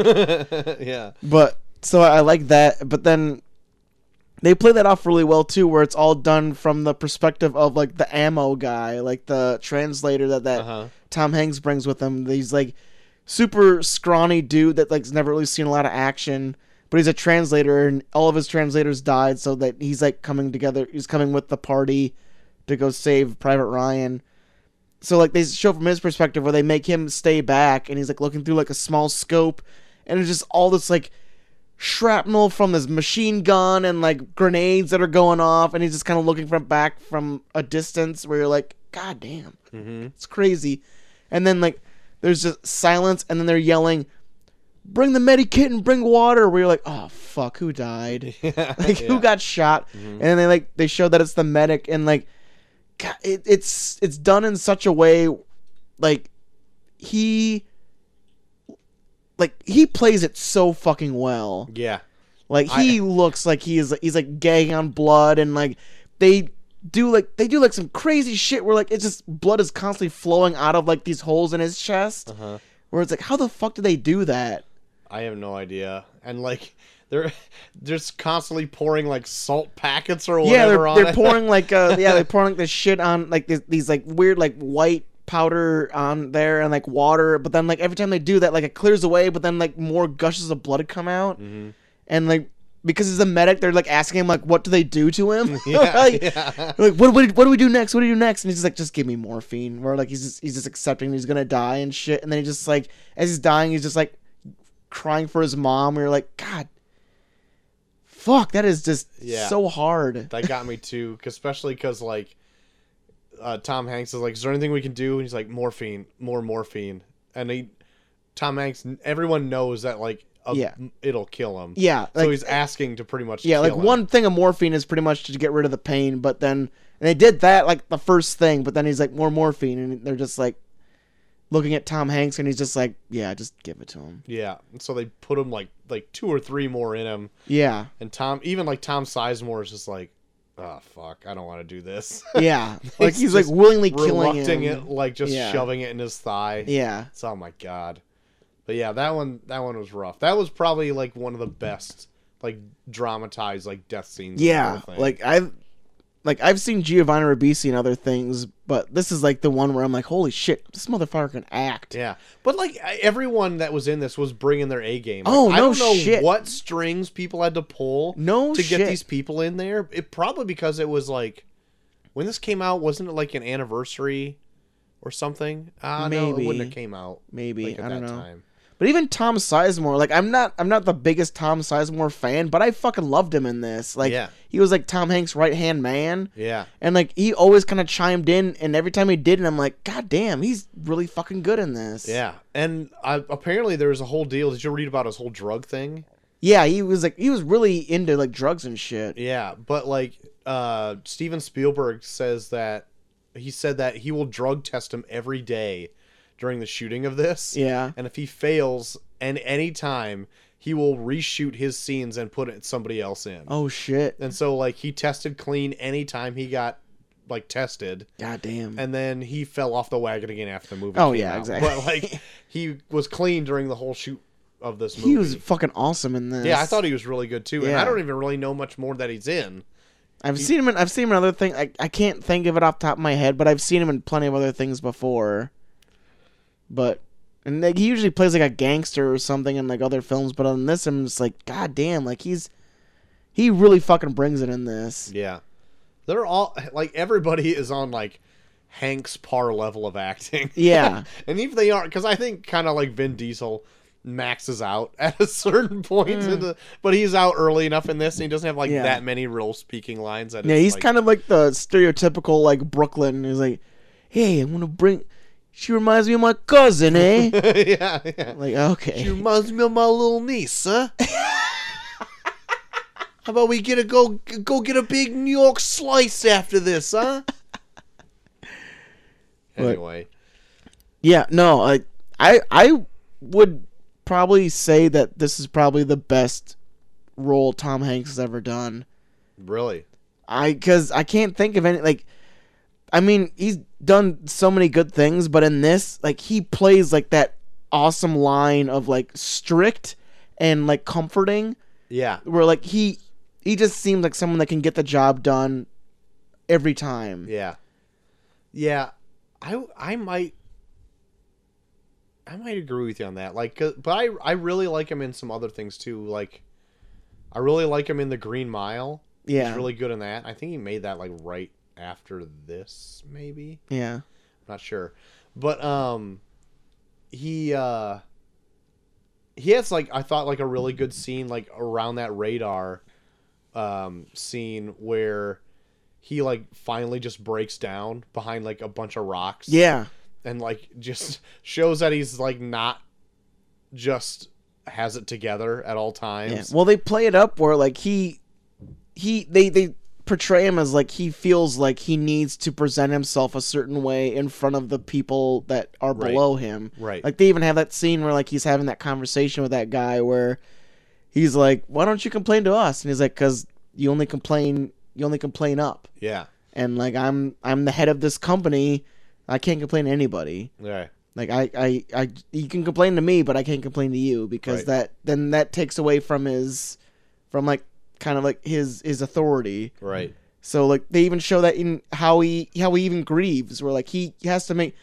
I love that scene when he's crying because he's crying and he's also looking around to make sure no one sees him. right Whereas like he can't show any kind of weakness to his company because then that makes them more scared. Mhm. Like the fact that they think that he's this big strong entity, Mhm. that's what drives them to do their mission. Right.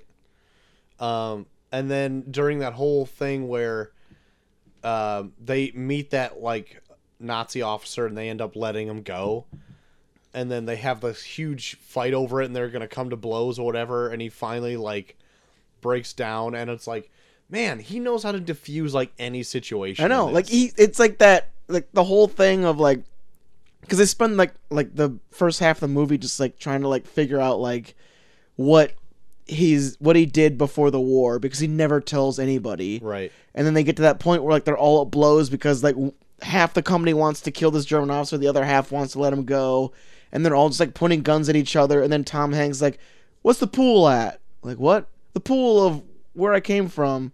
What I'm gonna tell you, what's the pool at? And they're just like they said, "Oh, like 200 or something like that." It's like, well, from Pennsylvania, I'm a teacher, and then everyone's just kind of like, "Oh, okay," and they just kind of like stop. Where it's like, it's like that. I think even Ty- Tom Sizemore's like, "Oh no shit," and like Yeah. just stops whatever he's It's doing. like he's like he, it's like that that fucking ace in the hole that he kept in like his back pocket, where it's like, well, if I get to a point where I can't talk him down, I can just drop this knowledge, and then everyone will just settle down. Mm-hmm. But like it's it's perfect, like it's so good. Yeah. And then just that he's like this huge important entity in this whole thing.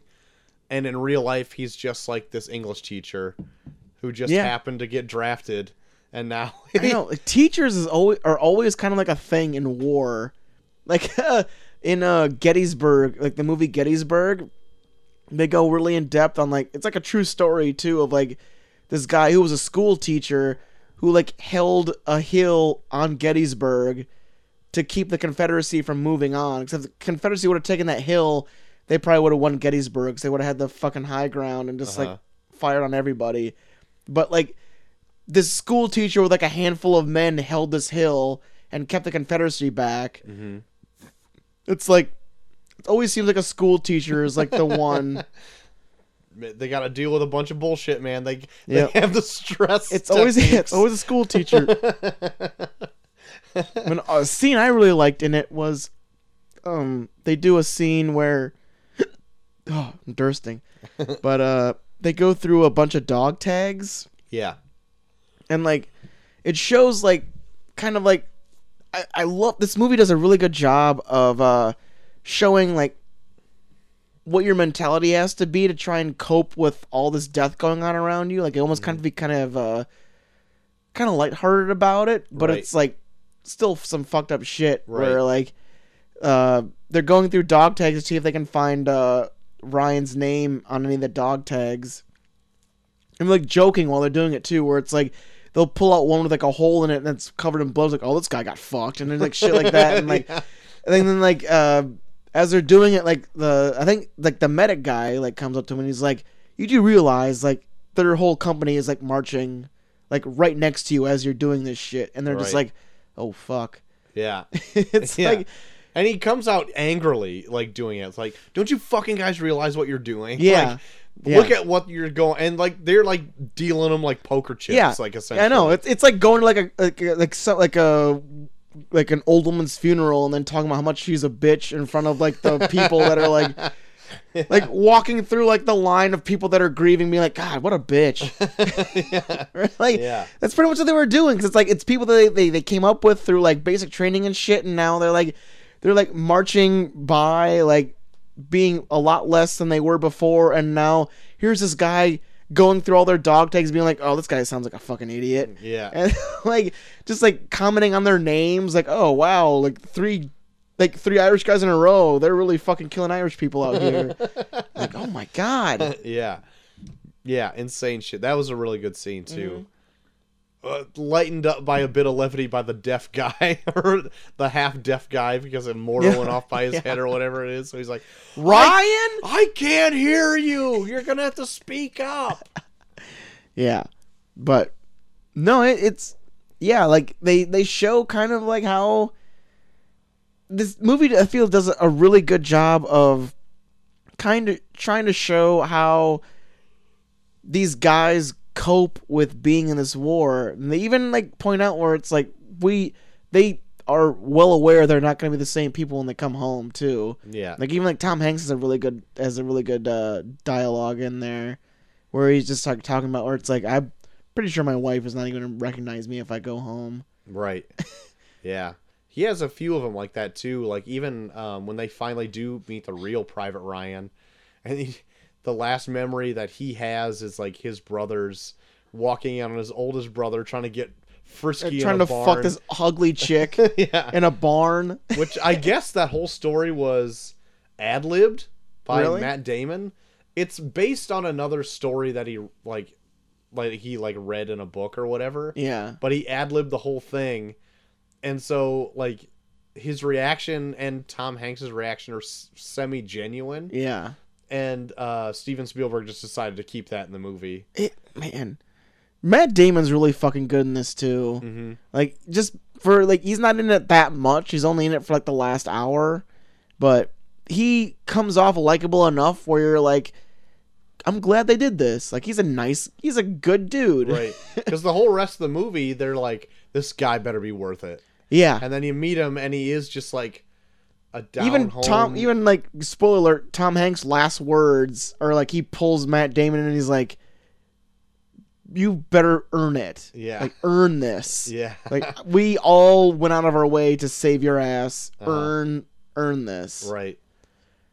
But and that's like it makes you like it like puts that whole other that scene in perspective from the beginning where like when like the old guy shows up and he starts crying before he even gets to the cemetery and like you think it's Tom Hanks where it's like oh man he's just really he's really just broken up by all of his friends that died in the war Right. but then like you see it after you've seen everything where it's like oh no he's he's broken up by the fact that all of these men died just to save his life and Right. now he's like it's like weighing on him where it's like did i live a good enough life for these men that died for me Right.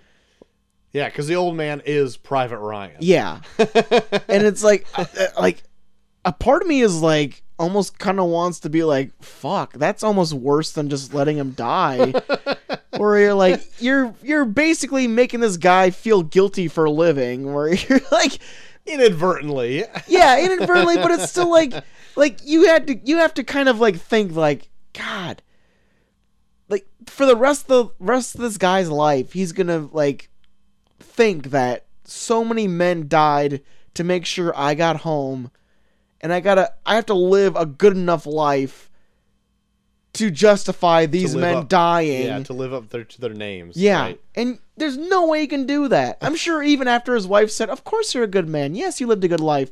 He's there's still gotta be some hesitation in his head where it's like, Am I though? Right. Did I really live that good of a life? Did I really live as much of my life to the fullest for these men that sacrificed theirs to save mine?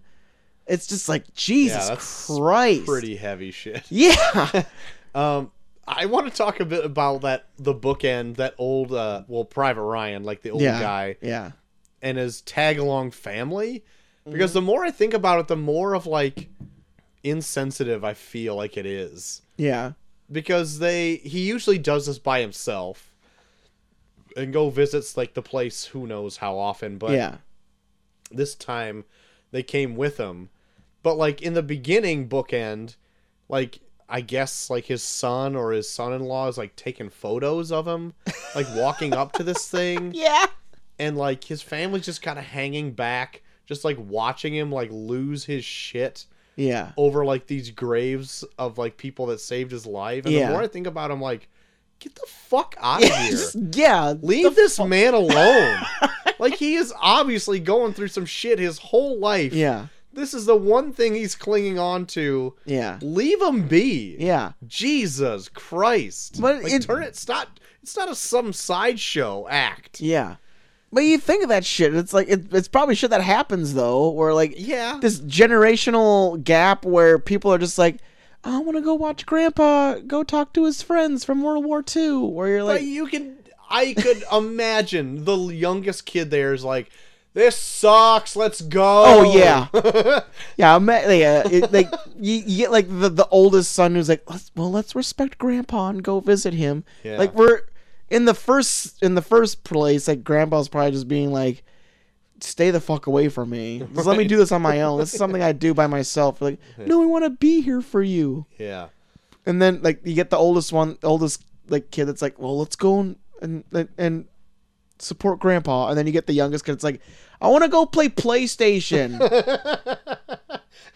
Granted, none of this really happens in the yeah, movie. no. But like, you gotta th- imagine like this is a thought. that's that's some through. shit that happens where it's like there's all th- this generational gap of like all these different things that could possibly be happening but yet we're seeing it through private ryan's eyes where you're like you need to tell these people to fucking leave.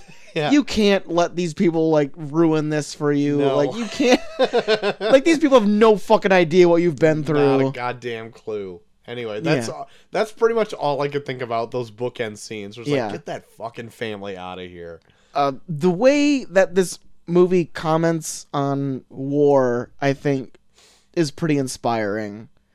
Because I, I love their like uh, their conversations back and forth about like whether or not it's it's worth going to save Private Ryan. Like these like six or seven guys that are going across enemy lines to save Private Ryan, and like they finally get to a scene where it's uh, Tom Hanks and uh, um oh shit who's the guy that plays his right hand man again? The uh Sizemore. sizemore tom sizemore.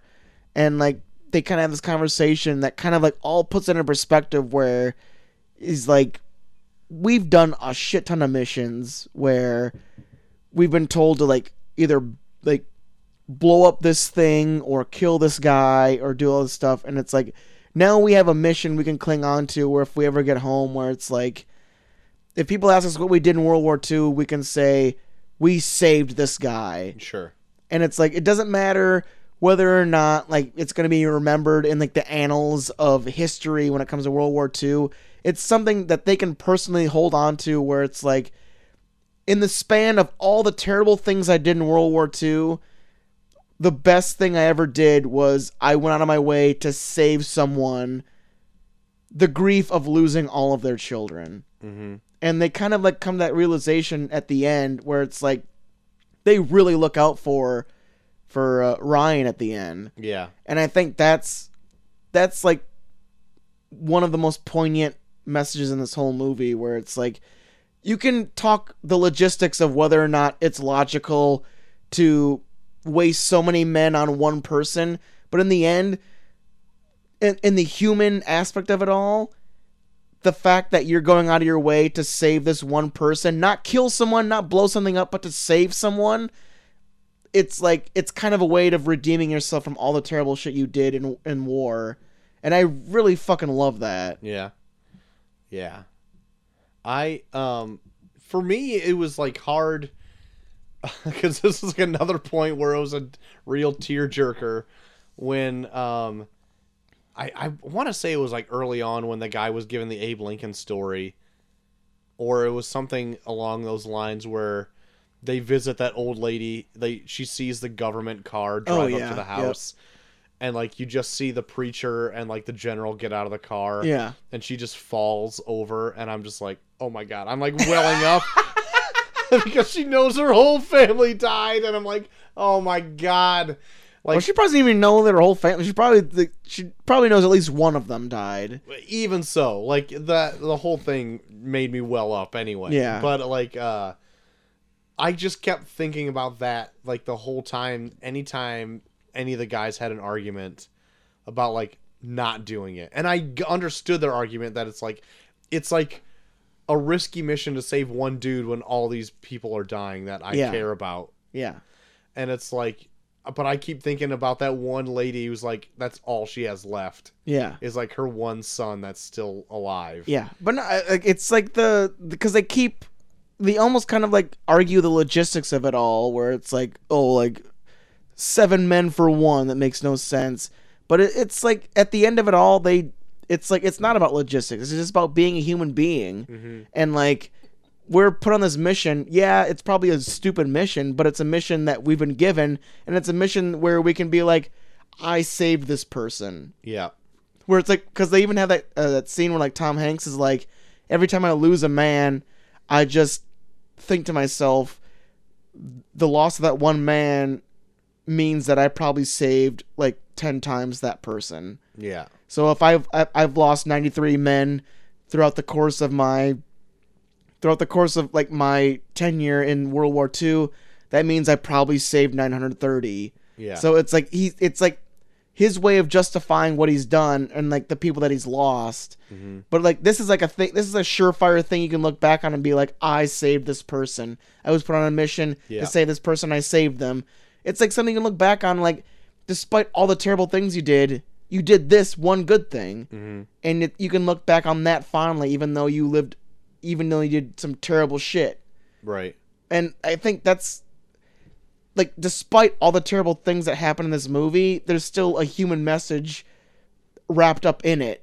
That's like it's small, but it's still human and it's still it's like it's like what it's like I love that like Spielberg like tries to show that even though all these people are doing terrible things, they're all human beings and are all looking for reasons to justify what they're doing and still trying to find ways to still be good people in the end. Mm-hmm. Like there's so many films that are just like people are dark, people are people are awful, and this despite it being a war where millions of people are killing millions of people, he's showing that like even in all this chaos, people are still trying to be human beings. And it's like fuck. that, that's crazy. Like Spielberg can take a depressing World War II movie and be like, but in the end, people are good. Right. Um, to jump into like kind of like the last forty-five minutes of the movie, I forgot the whole like bridge holding scene went on for as long as it did. Yeah, it's like almost like an hour almost. Yeah, they they got there faster than I remembered, and then I was like, oh man, this goes on because like I looked at the time, I'm like, this goes on for like an another roughly an hour, Yeah. but like it. It's one of the most amazing scenes in the whole Oh, I know. because it like it is so full of tension. Ugh. Once they get there and they break the news to Private Ryan, they got to take him, and he doesn't want to go because he's got a duty here. Because it's like one of two bridges that they can like fortif- like hold to Yeah. like so the Germans can't progress any farther. Yeah. and then the Germans end up rolling in with huge numbers, and they Oh, got I know. like a dozen. When they yeah, when they announce like all the shit that's coming towards them, I'm just like, oh fuck. like I, I legit said that when they're like, because they have the guy in the bell tower, and it's like we got two Panzer tanks, two Tiger tanks, and 50 plus men. I'm just like, oh fuck. but they do hold their own for a long time and then just little by little one gets whittled down here another Yeah. whittled down there and it's like oh my god the interpreter has like a huge moment here yeah. um the uh Oh, the the guy that gets stabbed like super slowly through the chest. oh my god Oh, that's a fucking hard scene too. Like Yeah. he's just like he's like begging like please don't, please don't, please don't, please don't, and he's just like shh. Like he's Yeah. like shushing him as he's like sliding the knife into his heart. We are like, Yeah. God, that is such a. Fu- How the fuck do you film that? and I'm like, know. I'm just, I'm like watching, just being like, God damn it, it's uh, it's a it's rough It is so like, rough. You would think your he- quote heroes of the movie are gonna come out unscathed, but like none of them do. no, They all end up meeting their end in this. yeah. It, uh, the only one that doesn't, I think, is It- like the, one guy that's like the, the interpreter, and then the one guy that's like the super skeptic, the guy that's like Brooklyn on the back of his. oh yeah, yeah, yeah, yeah. He's still alive, and then Ryan. I think they're, they're the only three that end up surviving. right. Oh my, it's nuts. And then here you also meet the the Nazi guy that they let go again. That's right. And so like when the whole when they finally get like that Deus Ex Machina and like the bomber planes come in to stop the tanks and the yeah, the ongoing assault of the Nazi officers or whatever. yeah, Um they end up all surrendering and then the interpreter holds up that line of Nazi soldiers yeah, and then he meets the guy that he saw before yeah. at the radar thing and he's Yeah. like ah whatever he says and then he just fucking shoots him right there Yeah. and that was the only other shot he's ever made in war Yeah, that's the. I think that's the only person he kills in the whole movie. because he said the only time he ever shot a gun was in basic training Basic training. Yeah, yeah. so it's like and they even have like a scene in like when he's like, that's the crazy ass scene for me too. When they're at the radar tower and like the dude's like digging like what could possibly be his own grave, and he's like sharing a cigarette with him while he's like doing Right. it. Where you're like, war is fucked up, man. yeah it's it's fucked and like, Like i you could like be digging your own grave, and then like the person that's about to murder you gives you a cigarette to smoke while you're digging your own grave. That scene is War's nuts. fucked. because like even because he's like I like Americans and he's like oh say can you see Yeah. oh say can Yeah, he's saying, you "Oh, say, can you see?" see?" to the entire tune of Star Spangled Banner. And then he's like saying some old like 40s chick as like great rack or whatever and he's Yeah. like I like America yes Um, yeah, yeah. He kills Borat. That's who he kills. my name is Borat my wife I'm a digging my own grave here but yeah like overall like it ends pretty stoically with the Yeah. guy like just weeping over like the graves of the people who saved him and Yeah, Oh my god, like this fucking movie. Shit. I literally both me and Chelsea were watching it and I I could hear her oh shit, I hit my mic. I could literally hear her sniffling behind me, like crying and stuff, and I'm like watching it Don't cry, don't tears cry, don't coming cry. down both cheeks and like the credits roll and I turn and I'm wiping away on my face and she's like, "Are you crying?" I'm like, "Of course I'm crying. Did you not just see what happened? He lost all of his friends." oh my god. But yeah, this movie is great. This movie like when I first watched it spurred me to watch more of it and Yeah. Band of Brothers is if you haven't seen it is super close yeah, to the feeling of Saving Private Ryan. yeah, It's even made by like the same yeah. Tom Hanks is a producer on it. yeah, and so is Spielberg. So Yeah. it's like it's the same team who jumped onto this Yeah, um did Band of Brothers. So like Mhm. it's it's great. I still have never finished it. I know. I want to go back and rewatch it now too. I even want to go back and watch uh, the Pacific, which is like it's made by the same people, but it's like the Japanese Right side of things. side of thing. Yeah, Man, I I haven't seen any of that either. yeah, Um but yeah, I uh really enjoyed this and also Band of Brothers. yeah. so, what um what would you grade uh Saving Private Ryan, JT? Man, well, despite the uh, the Abraham Lincoln letter scene that I thought was kind of out of place, yeah, this movie is borderline perfect. I think I like think- it's it's just like Tom Hanks is amazing in it. Like they the way they frame the like the mindset uh, you need to have when you go into war. Like it, I feel like this not only like portrays like what war's like in general, but like kind of like the mindset you have to kind of develop as you're in war to really like Cope. yeah to cope or like even like yeah come to terms with like what you're doing like there's so many scenes in this that people are like talking about like what they the things that they do to try and like get through the day even like that weird scene where like tom sizemore is just like he takes collections of soil of places he's been Yeah.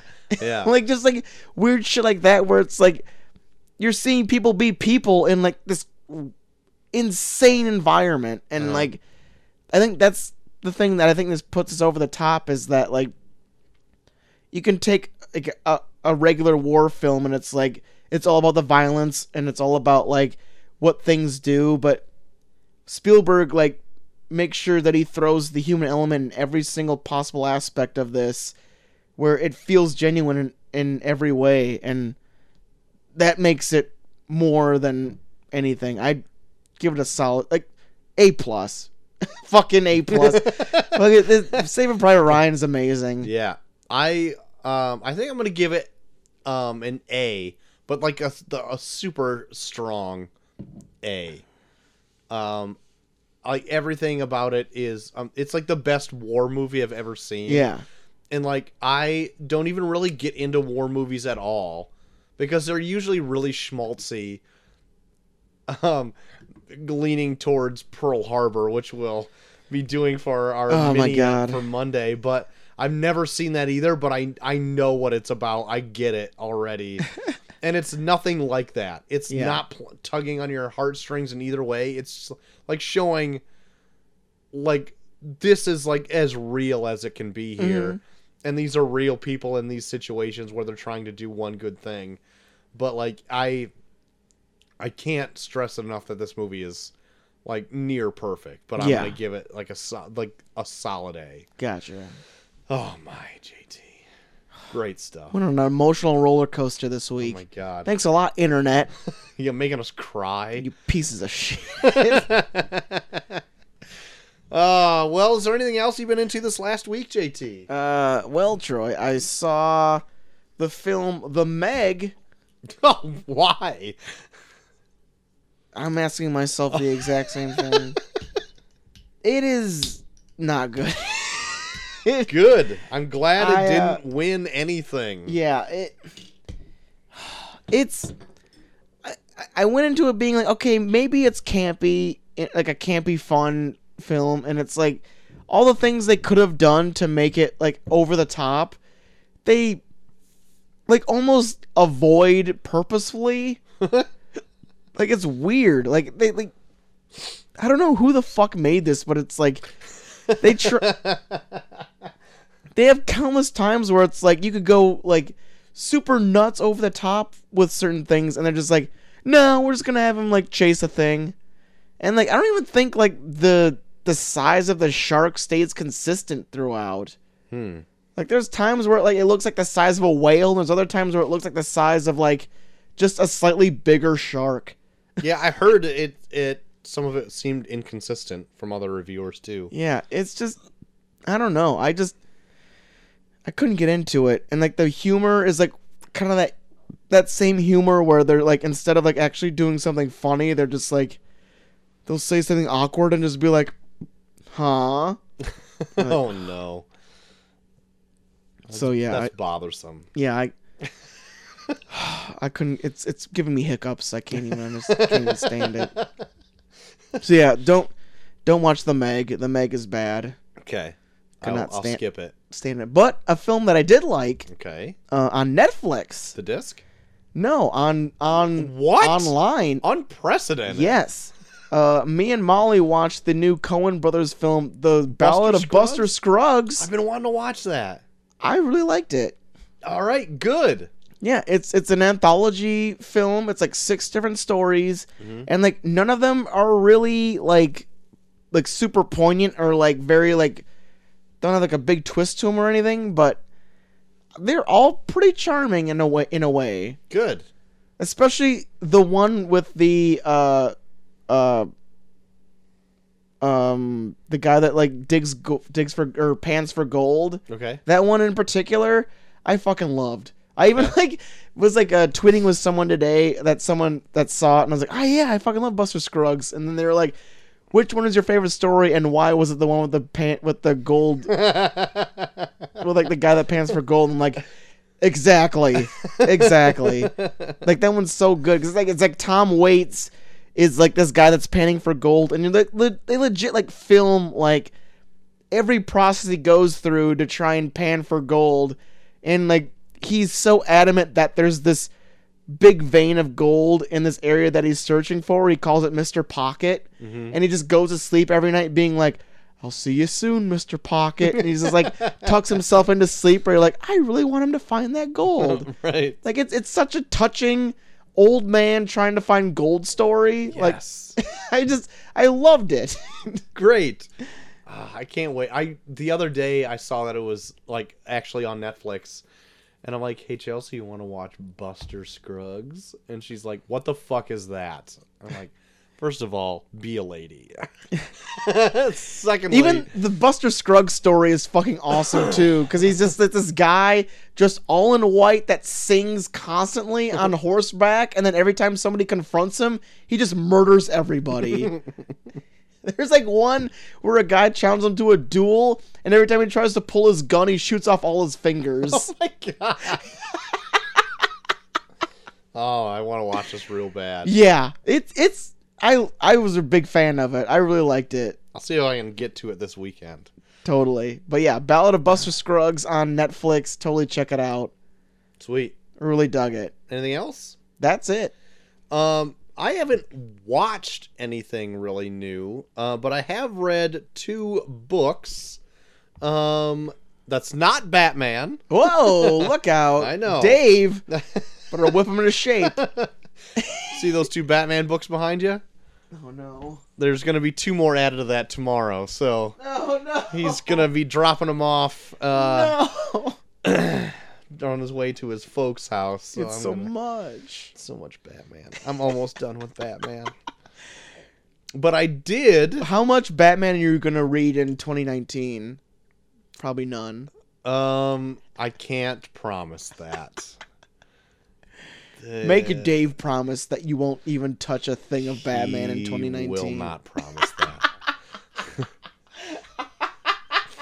For our the last two shows that we did, I had to f- read an over 600 page omnibus, and God. that made two shows. Troy, you gotta start cracking the whip. I need to do something. Be here. like, look, we did your year of Batman. Can we do something I want to do? You fucking asshole. You know what's sad about the thing is like we have a running joke that we've never done a Spider-Man thing. And Sp- what? surprisingly we've never reviewed anything Spider-Man. And I want to do a Spider-Man thing so bad, but I don't want to ruin the running joke. so I don't know. I don't know. Dave brought that to my attention like this year. He's like, "You know we've never reviewed a Spider-Man thing?" And I'm like, "Yeah, we have." He's like, "No, we haven't." oh my god. And I'm like, why did I spend a hundred dollars on Dan Slott's entire run? He's like, I don't know, but we're never gonna review it now. The running joke's gone too long. And I'm like, God damn it. me. See, that- Anyway, that's just the thing. Dave just like he plotted that, where it's like I'm gonna say this is a running joke, so I never have to read Spider Man. fuck him then, if that's the case.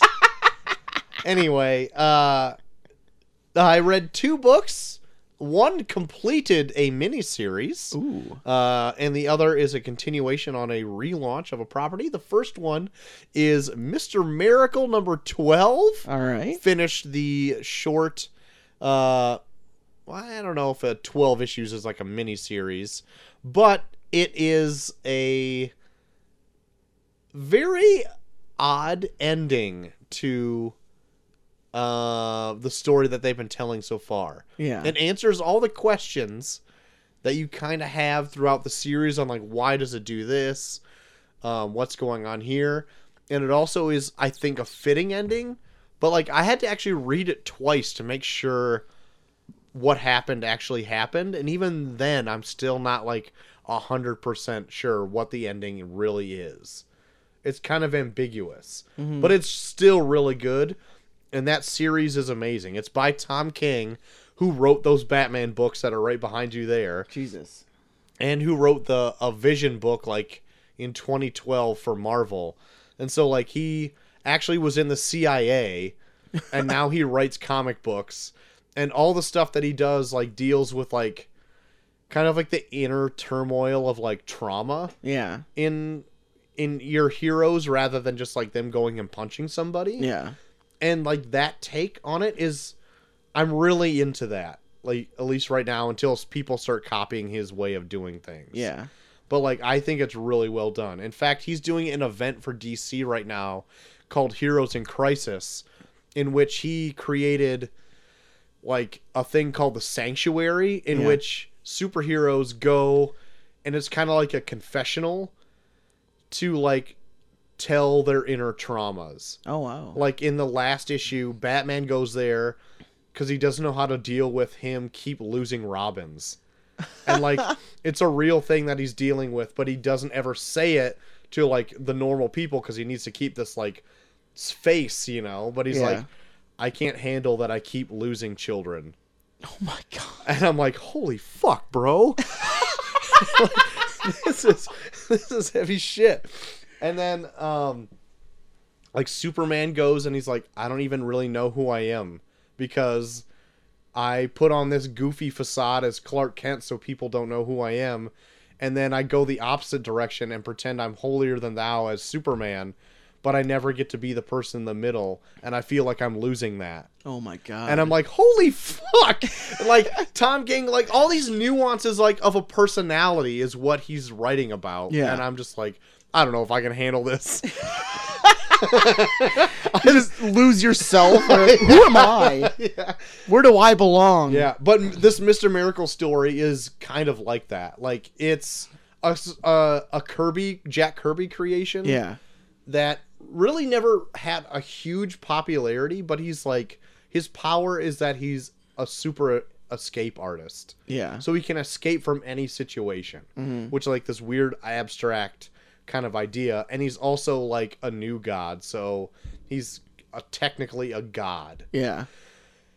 Anyway, it's it's a it's a pretty heavy idea that they that I'm pretty sure that they lay down at the end, Mhm. but everything leading up to it has been great. Yeah. So I would recommend the trade will probably be out in like two months, three months. Oof. If you're into Tom King stuff, I would recommend picking it up because it's going to be like the hot book for 2019. Right on. And then also, I read Fantastic Four number three, which um, has a. It's uh, it's a it's a relaunch. Fantastic Four hasn't really been around since like 2015 Mm-hmm. after this huge event where Reed Richards fights Doctor Doom and then rewrites all of reality.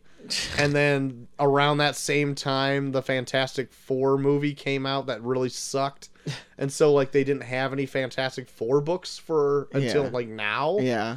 So the third issue just came out of its relaunch, and I feel like now it's really kind of finding its footing after like a bit of a small arc that they did, and it's like kind of getting back on track to where I really liked it from before. So I'm I'm into I'm into it. Nice. The uh the Fantastic Four and the Fantastic Children uh, all like defeat this like enemy by being outsmarted by Reed Richards and his braininess, and like they encapsulate all of the like uh ancillary members of the Fantastic Four. If there was ever like a member out, they would have like this fill-in member, Yeah. and they had every single one in on this issue to like de- defeat this big foe or whatever. It was pretty. It was a good issue, I think. Good. So if Ben Cron, if you have an issue with Fantastic Four, you better take it up with me, buddy. I don't know if you even listen this far into the show, but I would love to chat with you about this because I, if you don't like this issue, I'm gonna f- come find you and slap you around Oh a my bit. god. Excuse I, me. I would love. I'm gonna pitch this right now. I would love if uh uh Duke if uh, credits due puts us on their next after credits Oh, yeah. Just so we could shoot the shit with them. I would love that. Just do a, a big five way. yeah, I would love that. Dinosaur Neil, you listening? There you go, Ben Dinosaur Cron, Neil. you listening? There you go. That's the gauntlet's been laid. We'll be on an after credits app just Yeah. to shoot the shit with you with you peeps. Yeah. Also, I'd love to talk about Julianne Moore. Which their season right now. Yeah. It's all about Julianne Moore. Yeah. So there you have it. Get JT on the show. Yeah. That's all I got to say about that. Okay. Uh, well, that's the show, JT. I think we did. Uh, I think we did justice. We did. We did. well. High praise. We did Saving Private Ryan justice. I think. I think so. Um, if it didn't have justice enough in 1998, Yeah. we did it right here in 2018, 10 years Yeah. later, or 20 years later. I think our praise, our praise, is worth more than five Oscars. yeah, yeah, it is. Two schmucks. Um, but if people want to talk to you about it for whatever reason, uh, where can they do so? Hey, you can shoot me a message at Bucky for everyone on Twitter, also Bucky for everyone on Instagram, and hey, why not Bucky for everyone on Snapchat? Troy. Find me at Troy to the Max on Twitter. You can find us both and our polls up at uh, Review Review Pod on Twitter. Review review turn into movies. Go ahead and vote for Beer Fest versus Lone Ranger. uh, Troy loves Beer Fest, so make sure you make that one win. You can also find all of our new stuff up on Facebook.com slash review review pod. Uh, we also have shit up everywhere else. Shit. Uh, we got it at our hosting site at reviewreviewpod.podbean.com, or we have it up on Stitcher. We got it on Spotify. We're on Google Play. We're on Google Podcasts. We're on iTunes, Google or uh, uh, Apple Podcasts, whatever they're called. We're everywhere. Yes. Uh, we've been around long enough. Uh, yeah, we We're pretty much everywhere. Yeah, who gives a shit? Just go find us. If you're listening to us Google right now, us. you're doing something right. yeah, you found us some way. Yeah, Some- yeah, crafty piece of shit. Uh, if you want to write into the show, such as our pal Jude from Down Under did Hell this week, uh, you can do so at reviewreviewpod at gmail gmail.com. yes, You're more than welcome to do so, or you can hit us up on the Twitters for your movie reviews uh, that we will read on the show. Oh yeah. Uh, so that's the show, JT. What do we got coming around the corner? Well, for our Monday show, if uh, everything works out all right for this weekend, when we get plastered and watch Pearl Harbor, we're gonna be talking about Pearl Harbor. You know, Pearl Harbor's three hours long. It's on Netflix for free. I saw it, but that doesn't make it any better. I don't give a sh- well. We, we probably won't watch. We'll probably Yeah, that's fuck true. around while we. I just want to talk about the dumb shit while it's going on. We'll Got be it. fine. Sweet. I'm more or less. I want to get Chelsea back on. I haven't seen Chelsea. Chelsea hasn't been on the show in a while. That's true. I want to get her back on. I want to get her two cents on it. I'm sure my girl Molly Pop will be around. Yep. We'll get some female perspectives on this wonderful romance film, That'd be fun. Pearl Harbor. Big group record. Be good. It'll be good. And then next week, we got it. Our leftover turkey episode. Mm-hmm. the show after Thanksgiving where we talk about one of the worst re- reviewed films of the year. The poll is closed. We'll be reviewing Gotti. Oh fuck! It won almost outstandingly. God no! It got all the votes but one. Are you serious? Yeah, I think Hurricane Heist got one vote. Gotti got all the rest of them. I can't even imagine. So tune in for our review next week when we do Gotti. Know, I'm looking it up right now to see if I have to pay money for it. You have to pay money for it, Troy. No. Yeah, you do. Hold on, I'm You looking do. it up. I'm just looking it up real quick.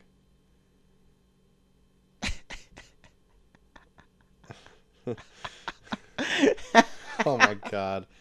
Even Roku gives it one and a half stars. So there you go, everybody. Gotti. if if you have Amazon Prime, Yeah. you can watch it. It's included with a subscription. Really? Yes. Which I have. All right, good. So there you go. Watch. We'll try to watch it fucking Saturday or whatever it is, and it'll Yeah. be like, sorry, no longer have it. Oh, Couldn't even watch it for free without a pubis prick. Didn't even have a pubis prick. so there you go. Next week, we're leftover turkey. The John Travolta classic, Gotti, will be Oh, there. But then, after that, Troy, rest your little head, because then we'll be talking about the movies we missed of 2018. Sweet deal. So, get a movie in your mind, what you want to do. I got one for sure. All right. I'll get a few down that I missed, and then we'll uh, talk about it uh, probably on the Gotti app. Probably. We won't have anything else to talk There you about. You know, I got I got one for sure that I want to do. I'm sure you- you've got someone some in mind. yeah, I do. So our 2018 is packed. So get ready for Gotti, and then good movies after that. we'll need him after Gotti. Jesus Christ. Fucking A. Um, all right. Well, that's going to be the show. Uh, join us next time, obviously, for Pearl Harbor with maybe some special guests Oh yeah. in the We're doing some shitty fucking movies coming up. God damn it. uh, and of course, a leftover turkey, which we just talked about. But until next time, I've been short of the Max Extreme. I am JT3K. and we are off.